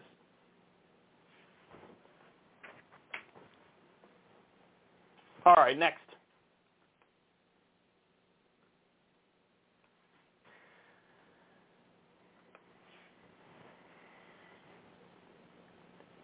So there was one clear winner, one clear winner um, of the Afghanistan war, and that is the military-industrial complex. So look at this from The Intercept. $10,000 invested in defense stocks when Afghanistan war began, now worth almost $100,000. Was the Afghanistan war a failure? Not for the top five defense contractors and their shareholders. That's from Jon Schwarz. Um, really good piece. Highly recommend you guys check it out. By the way, that's 58% better than uh, the way the rest of the stock market performed. 58% better. Defense stocks during the Afghanistan war. Lockheed Martin, 1,236% return. Northrop Grumman, 1,196% return. Boeing, 975% return. General Dynamics, 625% return. Raytheon, 331% return. The military-industrial complex got exactly what it wanted out of this war. Now, I told you guys. The cover story is, oh, you know, we got to get Osama bin Laden, we got to get Al-Qaeda. That's at least partly true that that was one of the reasons why we did what we did. But then the other cover story was bullshit. Freedom, democracy, human rights, women's rights. We don't care about those at all. Look at our top ally, Saudi Arabia. How do they treat women? I mean, give me a break. That's they're not democratic. They don't have freedoms, and they don't have women's rights. So that's that's just a cover story. It's not true. What are the real reasons why we're there? You guys know it. You've heard me say it a million times. The imperialism chessboard is a big part of it. Got to keep China and Russia at bay as the rising powers, and so we control what we view as a vital region of the world. Um, and of course, you have natural resources, trillions of dollars in mineral wealth and opium, and in Iraq it's oil, and so that stuff factors in as well. But yes, the profits of the defense contractors, the military-industrial complex, guys, that absolutely factors in. And I think you're naive if you think it doesn't. So I want to go ahead and show you guys where we got the phrase military-industrial complex from, where we got that term, term from. It's from a Republican president, Dwight Eisenhower, who knew all of this was coming based on the incentives that he encountered firsthand. Watch.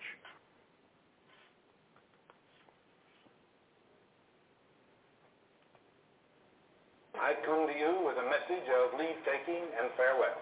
This speech did not get very much attention. When a new president is coming to power, as John Kennedy was, the spotlight was not on Dwight Eisenhower. We have been compelled to create a permanent armaments industry of vast proportions.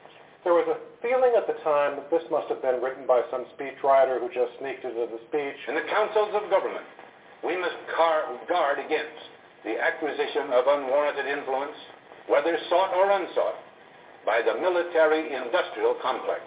Three months ago, uh, we got contacted by a family up in Minnesota saying that we have documents from Malcolm Moos.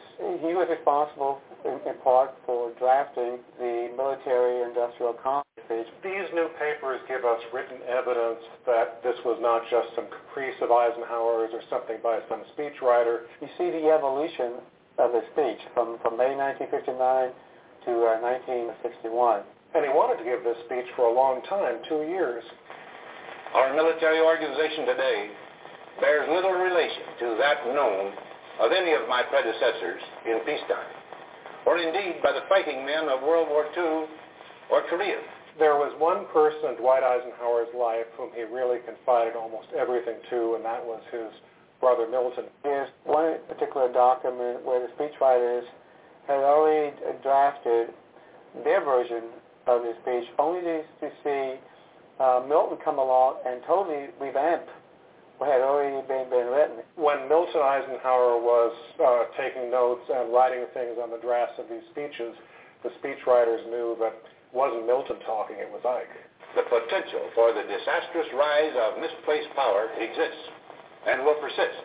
He would see magazines with advertisements for some you know, new warplane or some bomb, and he got so angry he'd take the magazine and throw it into the fireplace of the Oval Office because he felt that defense spending should not be something that would be encouraged by companies who are seeking commercial gain. We must never let the weight of this combination endanger our liberties or democratic processes. There is an interesting document. It shows that the farewell speech would be made to Congress. But yet, President Eisenhower decided no, he was going to address the people. Only an alert and knowledgeable citizenry can compel the proper meshing of the huge industrial and military machinery of defense with our peaceful methods and goals, so that security and liberty may prosper together. One test of how well a president speaks is how long the speech lives. Here we are 50 years later, we're still talking about this speech. Now, on Friday noon, I am to become a private citizen. I am proud to do so. I look forward to it. Thank you, and good night. It became a business. How do so-called defense contractors make their money? How do they make their money? They make their money by selling their tanks and their weapons and their fighter jets and things of that nature. Who are they going to sell to? They're going to sell to the U.S. government first and foremost, but also our allies. Now, do they care that a lot of the people we sell to have horrendous human rights records like Israel, Saudi Arabia? They don't care. They don't care if it's a theocracy. They don't care if it's authoritarian. They don't care about women's rights or democracy. They don't care about any of that. They want to make money. So they're going to sell the weapons to them, and they're going to sell the weapons to our government. Now, the extra cherry on top, which makes this as disastrous as he's describing, is that we basically legalized bribery and corruption in this country. So all you need is for Raytheon and Boeing and all the other defense contractors to give money to the politicians when they run their campaigns. And then when the politicians get in power, they will give these companies contracts even if we don't need, uh, you know, the weapons at this point in time, they'll continue to give them money and give them contracts. And so you have this terrible incentive where the politicians are always going to give the defense contractors more money to create more weapons, to create more jobs in the various states. And the contractors are always going to give the politicians money for their campaigns, and it's a vicious cycle. And so this is how you get to the point where we've armed to the teeth every authoritarian theocrat in the world, and we're acting as an empire. And it's very, very profitable. It's how we've gotten to that point. Dwight Eisenhower warned about this and said, be careful, because these commercial interests are going to butt up against what's supposed to be. If the whole idea is we're supposed to only do foreign policy for defensive purposes. Or even let's go a step beyond that. Forget just defensive purposes, because Dwight Eisenhower probably wouldn't even agree with let's just be defensive. He'd probably say, and to do like peacekeeping, you know, to stop a genocide, like look at what happened with the Nazis. We had to fight back. Of course, you can argue that's defensive and it's peacekeeping. Even if you believe in that, sort of like a genuine benevolent empire approach, even for somebody like that, he's concerned about the military-industrial complex because he sees what could happen. That we don't care about peacekeeping, we don't care about defense, we care. They care about making more money, and that's going to lead. It's a race to the bottom. That's going to lead for us to arm more terrible governments and do more terrible interventions in war, because elites are getting wealthy off of it. He was right, and we have the numbers to prove it. So. Whenever anybody says, well, the war in Afghanistan didn't work, it's like, well, what exactly do you mean? Because for certain sectors, they think it worked phenomenally well because the whole point for them was the grift.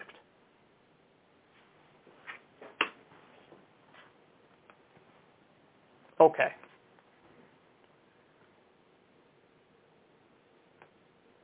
Let's go to Chris Cuomo. Here we go. So Chris Cuomo is back from his vacation, and uh, he weighed in on what happened with his brother Andrew resigning as governor of New York. Um, and of course, the AG report that came out, which hundreds of pages of allegations of sexual harassment that's been vetted and found credible. Let's see what Chris had to say. Before we wrap up tonight, there's one more thing I do want to say about me, my brother, my family, and you. First, thank you. Thank you for reaching out. I appreciate the concern and the support. I really do. My brother, as you know, resigned as governor of New York and will be stepping down next week.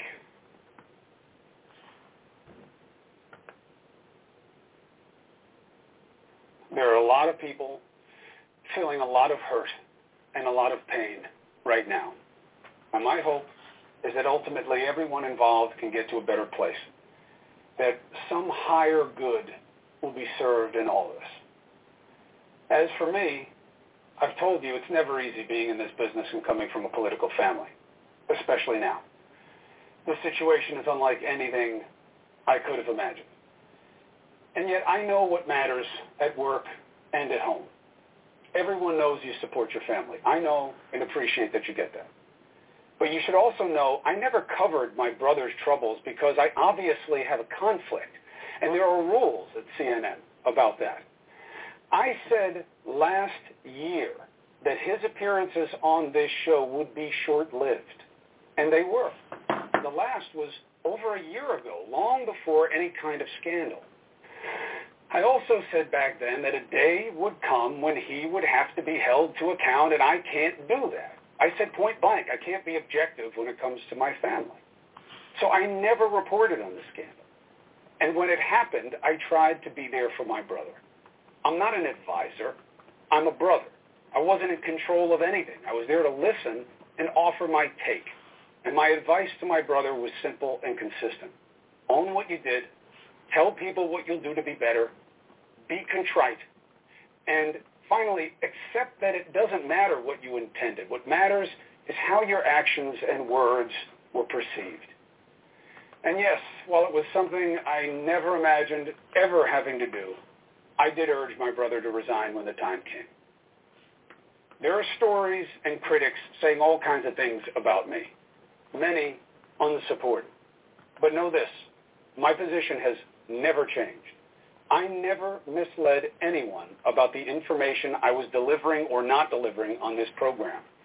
I never attacked nor encouraged anyone to attack any woman who came forward. I never made calls to the press about my brother's situation. I never influenced or attempted to control CNN's coverage of my family. And as you know, back in May, when I was told to no longer communicate with my brother's aides in any group meetings, I acknowledged it was a mistake, I apologized to my colleagues, and I stopped, and I meant it. It was a unique situation being a brother to a politician in a scandal and being part of the media.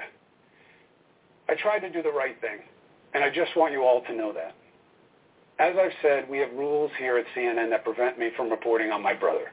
They remain in place and will continue to.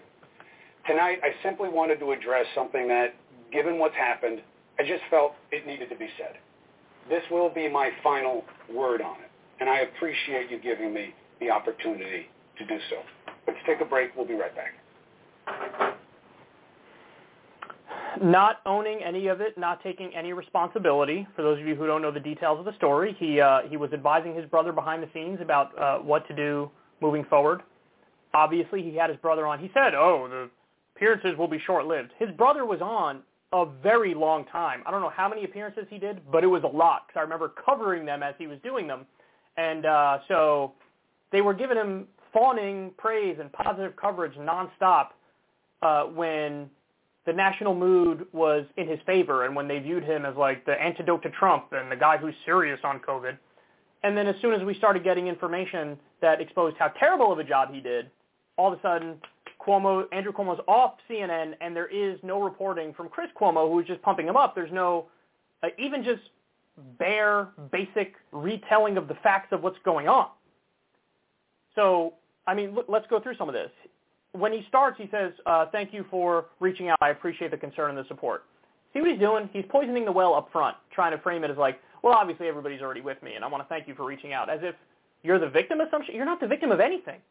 You're not even close to the victim of everything.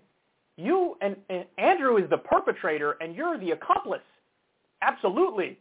Uh, he says, I never reported on this scandal, and when it happened, I tried to be there for my brother um, he said, I said to Andrew, own what you did, tell people you'll be better, and eventually he says, resign. By the way, I don't even, I don't, I'm not even sure that's true. I think that Chris Cuomo is trying to salvage what remains of his, uh, you know, positive uh, view in polite society. He's got a reputation he's trying to uphold, so he's trying to maintain that, and the way he's maintaining that is basically to throw Andrew under the bus and say, I was telling him to resign every step of the way. It's not me. It's not my fault. I didn't do anything wrong. Um, and then he says, this is the part that really got under my skin. I never misled anyone about the information I was delivering or not delivering. Yes, you were. Every step of the way you were. There was a massive conflict of interest. You shouldn't have been in that seat. You shouldn't have been in that position. You're the brother of one of the most powerful politicians in the country. And you were playing patty cakes with him on a daily basis on your show, talking about how he's the best governor in the world and joking around, giving him that big, uh, you know, cotton swab and talking about your Sunday dinners with the family and joking around and ha ha ha ha ha. That's not okay in what's supposed to be a news network. That's not okay.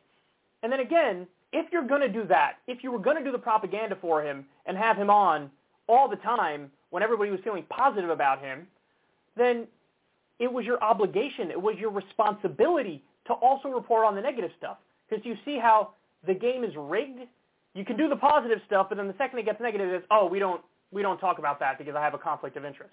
Well, if you have the conflict of interest, it also applies to the positive stuff. That's a giant conflict of interest. That is obvious to anybody and everybody. This is like the whole point of ethics in journalism.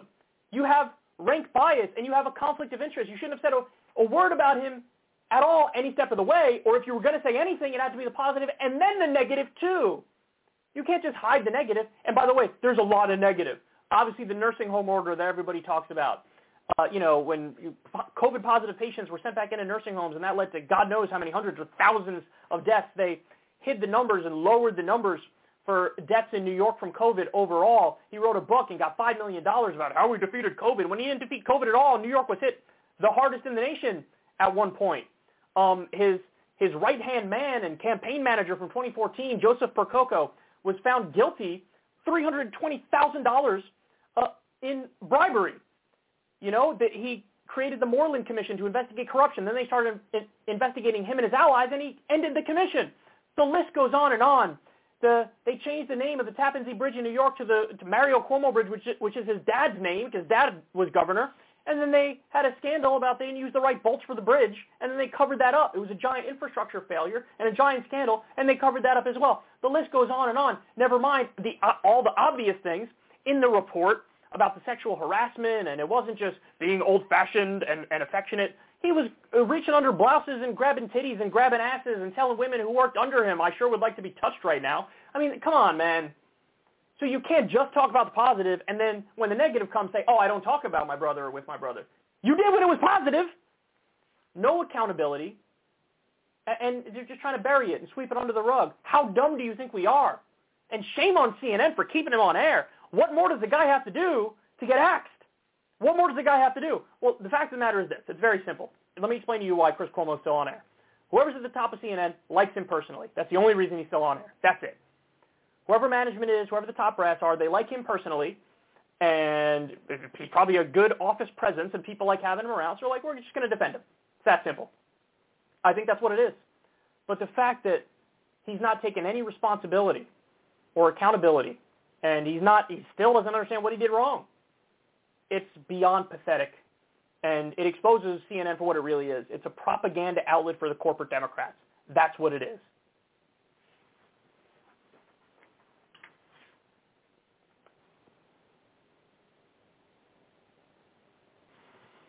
Okay. Next.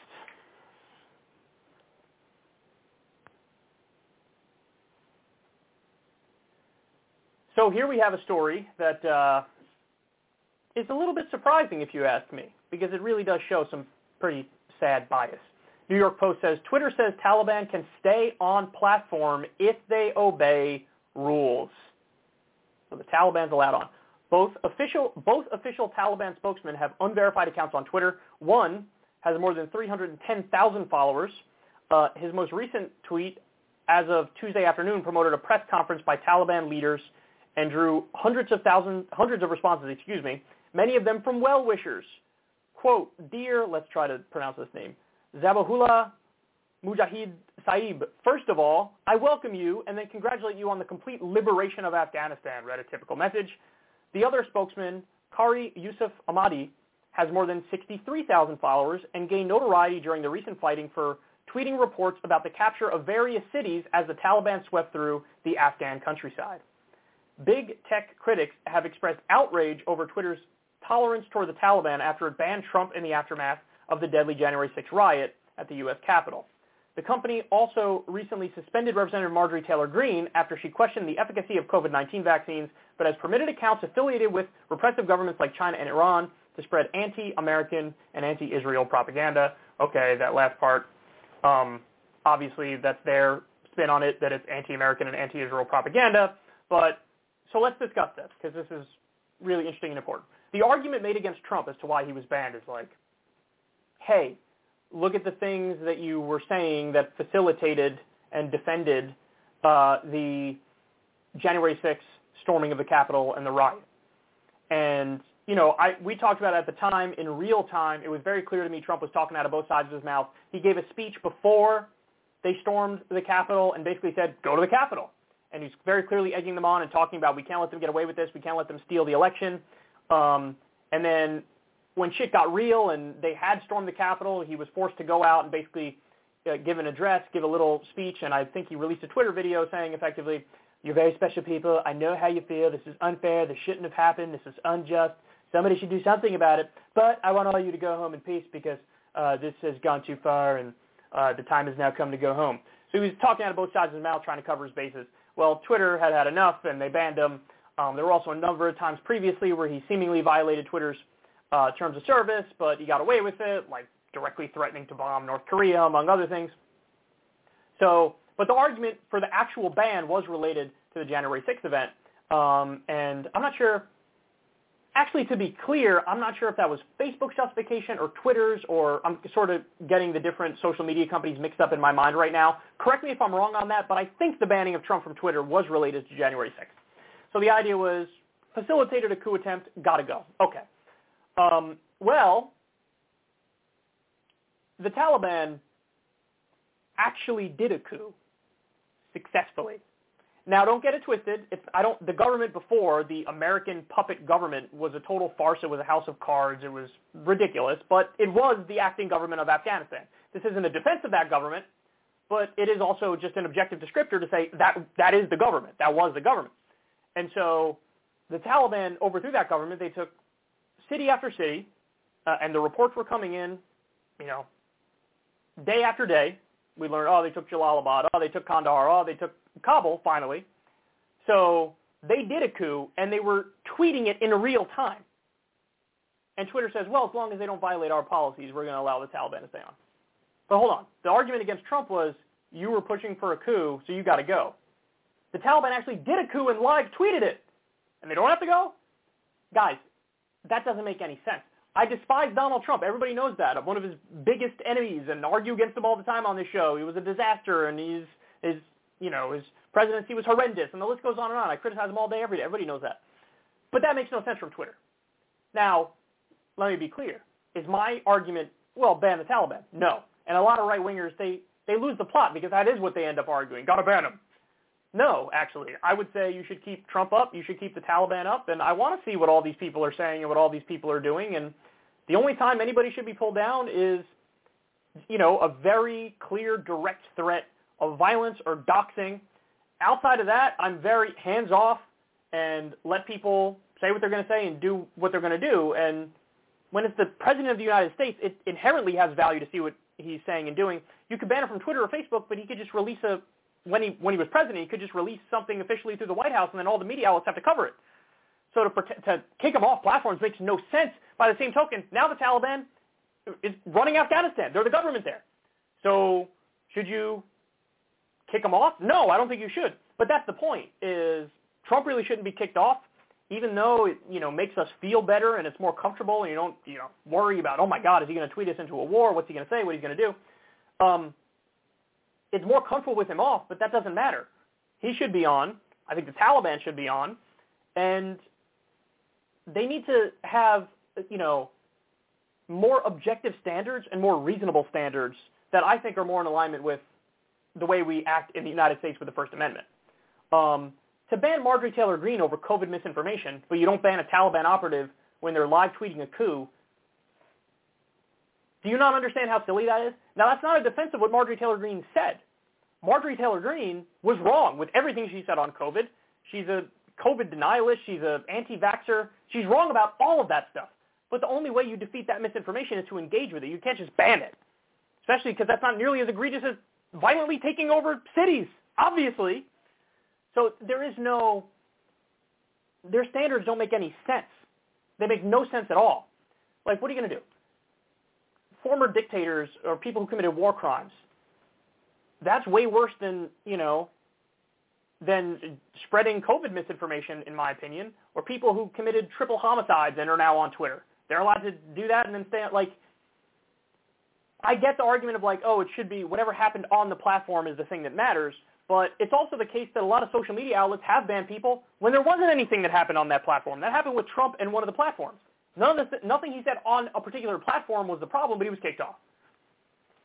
It just it doesn't make any sense. And really, what it feels like is the social media companies bending to popular pressure among elites in the U.S. That's what it feels like, and that's unacceptable. That's unacceptable. Take a more hands-off approach. Be more in favor of free speech, as much in favor of free speech as humanly possible. Because if you don't do that, you end up looking beyond ridiculous. You end up looking like this.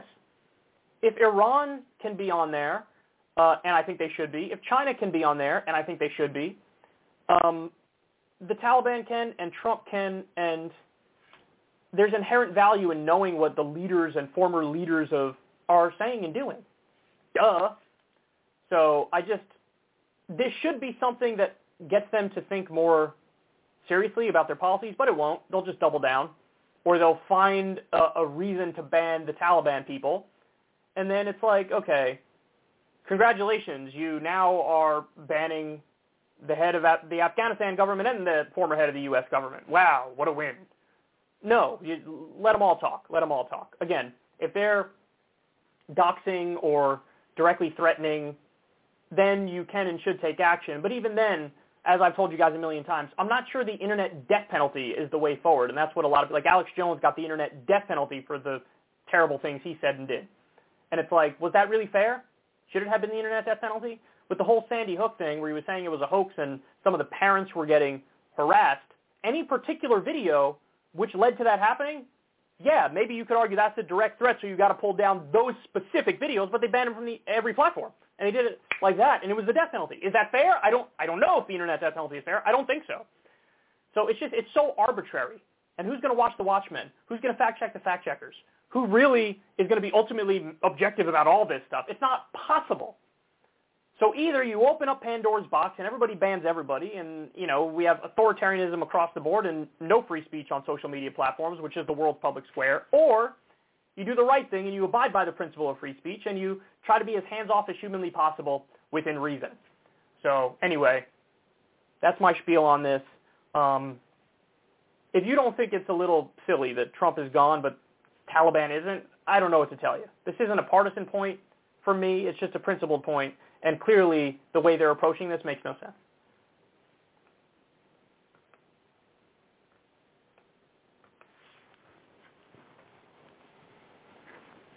Okay, next. So we have yet another company that has been outed and exposed for being pretty terrible to their workers. Last time it was uh, Frito-Lay, which is a company that's underneath Pepsi. Um, as the CEO was making $14 million or $15 million, workers were working 70 days in a row, and um, just some of them had like pretty much no time off, and some people had died from being overworked, and the factory didn't have climate control, and so it was too hot or too cold at various times of the year. All these problems. Well, now we know that uh, the Nabisco, the company that makes Oreos and Ritz, they are working their people to the bone. Take a look at this. People can be forced to working up to 60, 70 days. I've personally worked 45 days in a row without a day off. We want to be treated like we're people instead of like slaves. The company has never given us anything. The corporate greed is taking everything away, and we'll be out here until we can stop corporate greed.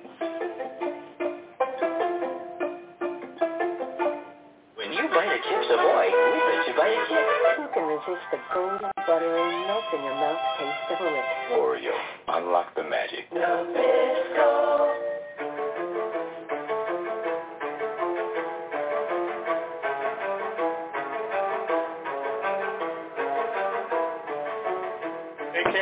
Demands in the last negotiation that were all takeaways. They wanted to take our overtime away. They wanted to put us on a seven-day work schedule, 12-hour days. They currently want to change our overtime pay so that if you work all that time, you will end up eventually getting paid less for working that amount of time.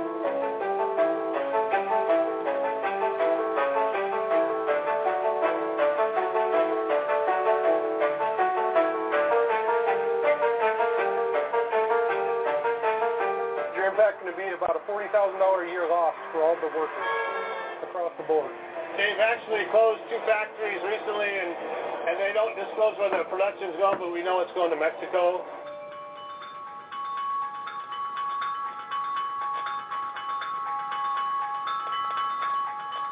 It sucks. I just started 55 years old. Got 37 years.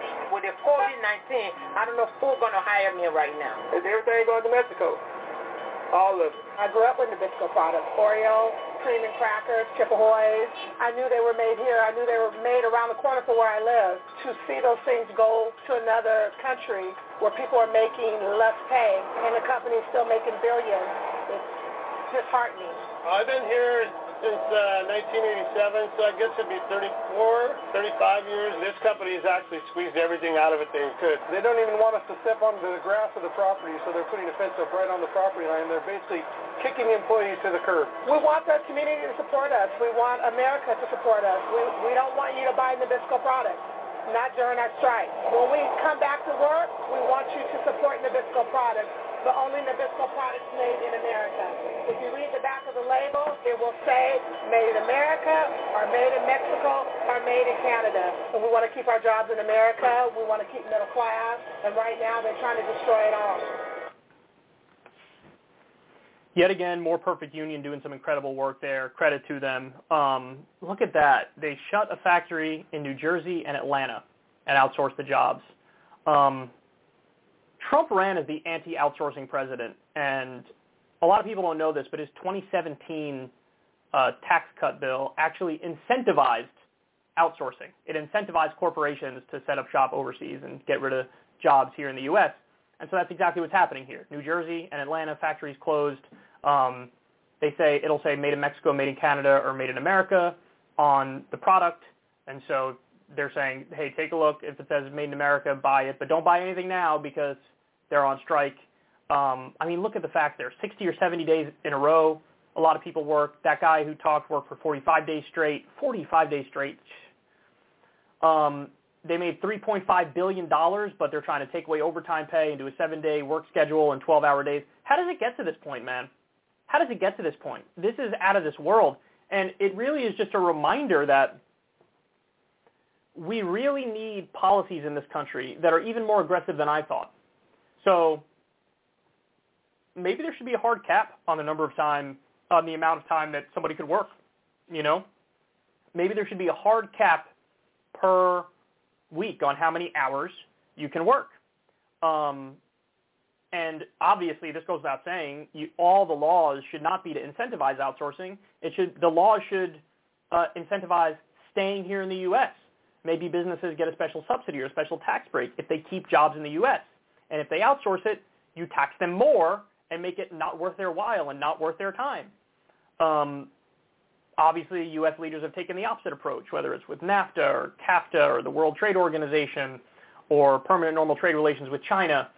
Um, it, this has hollowed out America's working class, and so many people are screwed because of the corruption and the policies that we have as a result of that corruption.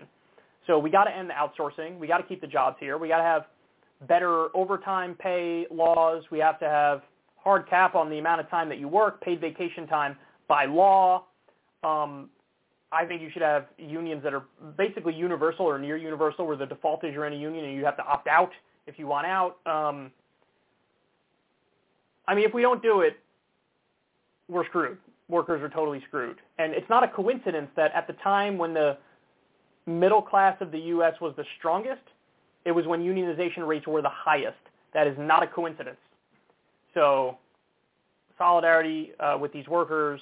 I don't know how, how hot you guys are on economic boycotts, but if you are inclined to do economic boycotts, listen to them and don't get Nabisco products until there's some sort of deal made. But listen, even with the Frito-Lay thing, the union negotiated a deal that was like still not great. Like it was only they get a day off guaranteed per week. That's the deal. They were protesting all that time, and that was the deal. When their pay basically hadn't gone up in like a decade, and um, the you know the wasn't climate controlled in the factory, so people would get heat exhaustion, or people would be too cold in the winter. All these issues, and that was what they were able to negotiate. it just shows how much of a stranglehold these corporations have on everybody. They have a stranglehold on the workers. They have a stranglehold on the government. So you got to get the corruption out of the government and have representatives who actually represent the people. And you got to have strong unions. And it is a little overwhelming when you see how ter- Disney treats their workers terribly, Frito-Lay treats their workers terribly, Nabisco does. It's like so rare that you find genuinely good corporations. The the one that has the best reputation that I know of is actually Costco. Um, but all the others, Sam's Club is like part of Walmart, and we all know how terrible Walmart can be, and see what's going on with all these stories we're covering. But don't get overwhelmed. Get busy. Get active. You know, uh, unionize. Get involved in a union. Um, protest on specific issues. Work on specific issues. Try to get it on direct ballot initiatives, whether it's raising the minimum wage to a living wage or pro-union legislation like the PRO Act or whatever it might be, because we got so many problems to address, and this gives you a sense of the scope and how terrible it really is. Okay. Next.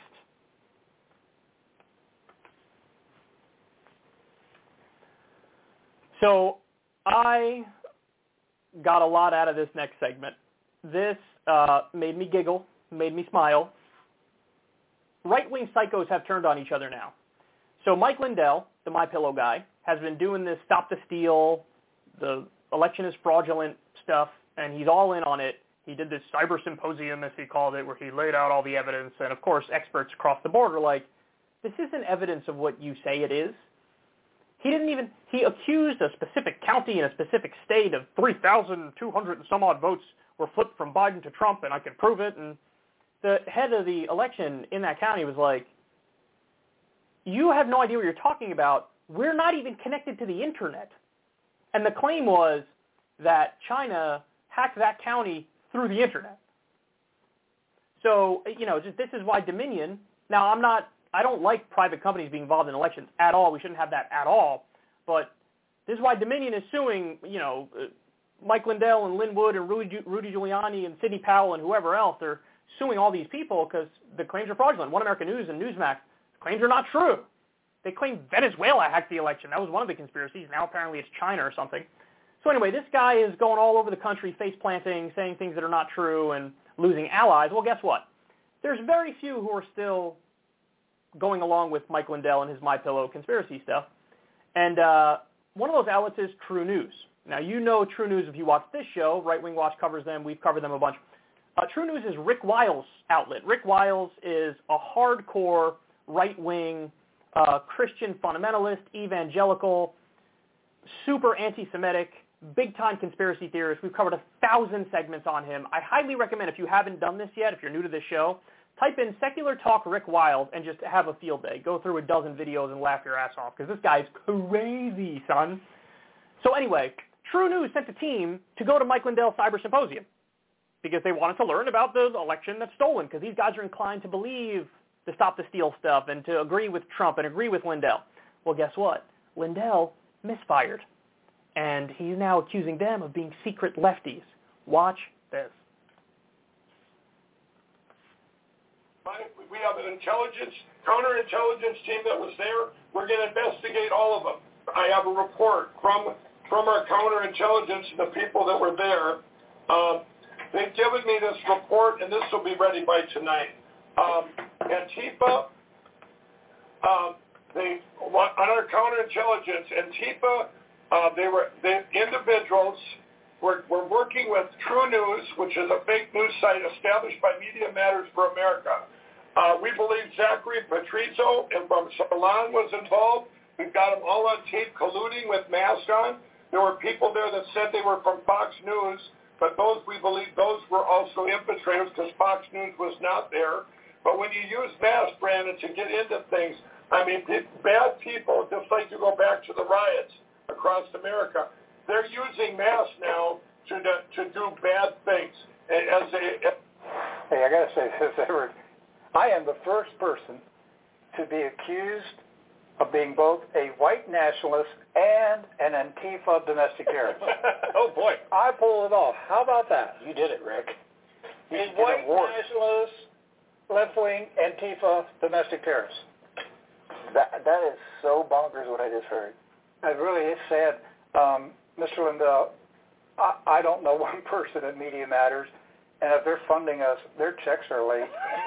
they're about 22 years late because I've had to get on my knees and pray every day, and and uh, for the funds to come in from donations from people around the world, and um, Antifa. Uh, no, we didn't smuggle any Antifa people in.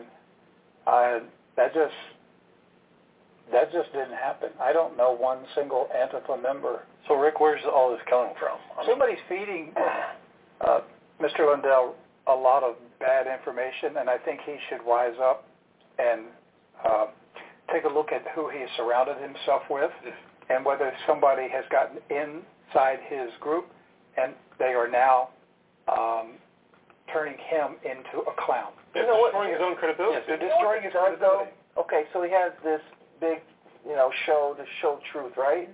Just that statement alone about disparaging us yes. just ne- neglects all that stuff that he might have been true because that is blatant lies what he's saying. I mean, it's just that well, discredits him. But he said that he's got count, uh, counterintelligence team that is giving him this report. Is that Mossad? Uh, to, Dirt, to uh, Dirty Dershowitz? Mm. Somebody is feeding him information. So if he's so wrong on us, right, on that intel report, what about the other stuff he's trying to feed the American people about oh, the so election? That, so that's what it's doing to me. I'm, I'm, yeah. Now I'm in the story. And suddenly, how I, how in the world did I get in the mm. Mike Lindell story? You didn't even go. yeah, it's, uh, so you were working all last week, and so if, if if he if his sources of information are so faulty that he accuses TruNews of being a Media Matters puppet, funded by Media funded me, by Media Matters, and that we smuggle Antifa terrorists into meetings. If his information is that faulty, then I can't trust anything Mike Lindell says. Right. And I've been I've been one guy here through this whole thing that has said, let's hear him out. Let's not attack him. Let's let's give the man a fair chance to present his information. That's why we sent our team out. Yes, that's why we sent Everett and Laurie. But now, I wouldn't waste a dime on anything Mike Lindell says. And this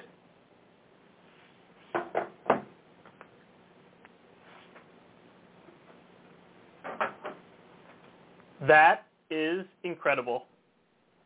That's incredible. That's amazing. Where do I even begin with this? If you're going after TruNews, if they're not right-wing enough for you, nobody's right-wing enough for you. So the My Pillow guy is totally destroying everybody who's an ally to him. They're now he's now turned on them. He even went after Sean Hannity because Hannity Hannity won't cover my stuff because he's afraid he's going to get fired, so he's weak or whatever the fuck. No, dude, maybe everybody sort of realizes you're insane. And these people, by the way, would have never turned on Mike Lindell because they want the Stop the Steal stuff to be true. But now even they're like, well, obviously I got to question everything else he's being told because he's saying stuff about us that's just factually wrong. So just to give you a sense of how right-wing Rick Wiles is, take a look at this stuff. I, I took my own advice and typed in Kyle Kulinski, Rick Wiles into YouTube. Look at this. Watch, far-right hosts insanely anti-Semitic tirade.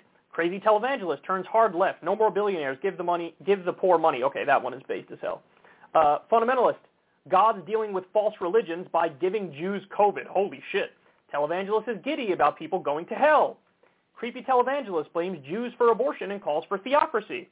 Fundamentalist. God sending brown invasion to U.S. because he's mad about abortion. See, look at this guy. Fundamentalist TV host makes worst prediction of all time. I'm not sure what that was uh, to be honest, and we're not going to watch it now, but knock yourself out if you want to take a look. Right-wing televangelist is super jealous of Ben Shapiro. He said a bunch of anti-Semitic stuff in there too. Televangelist breaks the record for most unhinged delusional rant. He said gay imperialism is coming. Um, transgender rights will lead to civil war. These are all the titles of the videos. Christian TV, atheist and pagan Nazis run the U.S. Army. Um, so that looks like that's TruNews, but it's also Jim Bakker, or Rick Wiles was on Jim Bakker's show. Right-wing host calls for mass murder of protesters. Barack Obama is a Muslim jihadist. Uh, anti-vax televangelist who calls COVID God's punishment, hospitalized with COVID. He, that was recent, actually. He, he obviously recovered. Gay liberal Nazis run America. God will use Russia to nuke America over transgender rights. Uh, Obama is the ultimate jihadist. Christian fundamentalist blames Las Vegas shooting on LGBTQ Nazis. Conservative host finally acknowledges climate change. I, that's another one that I'm curious about. I have no idea what he said or what he believes, but I guarantee you it's not the correct take. God allows Muslim terror as revenge for abortion. Pastors will be tortured in America. Pokemon Go is demonic spiritual warfare used to execute Christians. Christian extremists, people with Zika virus getting what they asked for. Radio host calls for Muslim genocide. He said Hillary Clinton was stopped by our prayers. Radio host still refuses to believe Mitt Romney lost. Look, you guys can see everything we got here. Find out the issue Kyle defends Ben Shapiro on. Hmm, interesting. I think that was me defending um, Rick Wiles from, or Ben Shapiro from insanely anti-Semitic Rick Wiles uh, points. But anyway, I digress. Guys, Rick Wiles is as right-wing as right-wing gets. And uh, Mike Lindell turned on him, said he was Antifa or working with Antifa or funded by Media Matters. And so now Mike Lindell has zero allies left. And it's tough watching this guy flame out in the way he's flaming out because, shit, how does this end? Remember, this guy used to be, he admits it, he used to be a crackhead. He was a drug addict. And he, I think he contemplated suicide. And eventually, like, religion brought him out of it or whatever. And then he got super political. But it looks like Homeboy's relapsing or might relapse at some point. So even though politically he's toxic and he's terrible and all that stuff, at this point I just feel bad for him because it's watching, like, the slow implosion of an unwell person. And when Rick Wiles looks sane in comparison to you, you got a lot of work to do, son. Okay. Final story of the day, y'all. Here we go. Is continuing to do very Twitter-like things. Look at the new effort they're undertaking. We're testing a feature for you to report tweets that seem misleading as you see them. Starting today, some people in the U.S., South Korea, and Australia will find the option to flag a tweet as it's misleading after clicking on report tweet. So uh, now they want everybody to rat on everybody, everybody to tell on everybody else. And the fact that they thought this was a good idea is astonishing to me. How do you have an entire boardroom full of complete morons? By the way, they were getting so dogpiled for it. I think there there was a response that was like, "Hey, dude, we're just testing it. Everybody relax a little bit. But who knows if we're going to roll it out everywhere? We're just seeing because there's a lot of misinformation and stuff out there." Okay. Obviously, obviously, what somebody who's politically conservative thinks is misleading is very different than what somebody who's politically on the left thinks is misleading. There's all these different political ideologies out there obviously people are not, you know, really neutral or objective or thoughtful in many ways. And so a Ted Cruz fan will look at everything I say, or a Steven Crowder fan or Ben Shapiro fan will look at everything I say and say, that's misleading. Report every tweet from Kyle. A Kyle Kulinski fan will look at anything Ben Shapiro, uh, anything Ben Shapiro or Steven Crowder tweets, and they'd say, that's misleading. You got to report that. Now, listen, I'm me, so I'm biased. I obviously think I'm right about what I say, and I've most of the stuff I see from the right is wrong. Most of the stuff I see from corporate Democrats I think is wrong. But like, even given that, I wouldn't want to report it, it as misleading. And what happens? It gets a banner, it gets a label, it gets a warning, because then everything on the site is going to have a warning. Because people are drowning in biases, because people are just people. You can only remove your blinders as much as possible. The most honest among us are just upfront about what their biases are. You know, I'm upfront about the fact that I I'm social democratic or populist left or libertarian socialist. Like that's my bias. That's the lens I, lens I view the world through. That's the filter where I take in everything. Now, I never twist facts.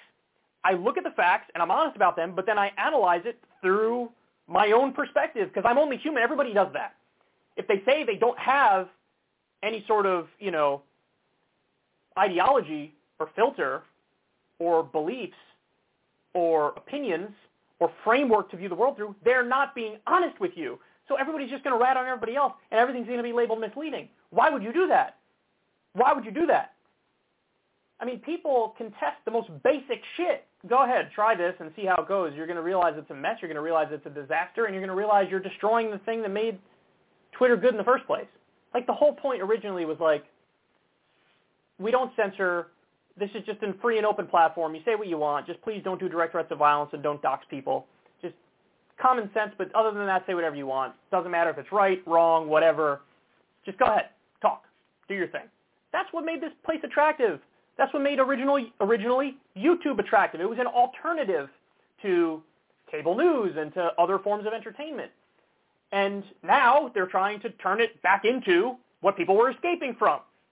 Same thing with Twitter. They want to they want to censor more and ban and deplatform and micromanage, and people don't like that. So is this the thing that's finally going to tank Twitter? Look, maybe they're smart enough to test this and be like, this is terrible and scrap it. I hope that's the case. They got rid of the fleets because they weren't all that popular. Great. They should probably um, get rid of this as well. But I can't believe it got through the process where a boardroom talked about it and they agreed this is a good idea. How dumb do you have to be to think this is a good idea? Very dumb. All right, guys. I love you, baby. Everybody have a great rest of the day. I'll talk to you soon. Much love. I'm out. We have a great episode of Krystal Kyle and Friends for you this week. Everybody check that out. Peace, y'all.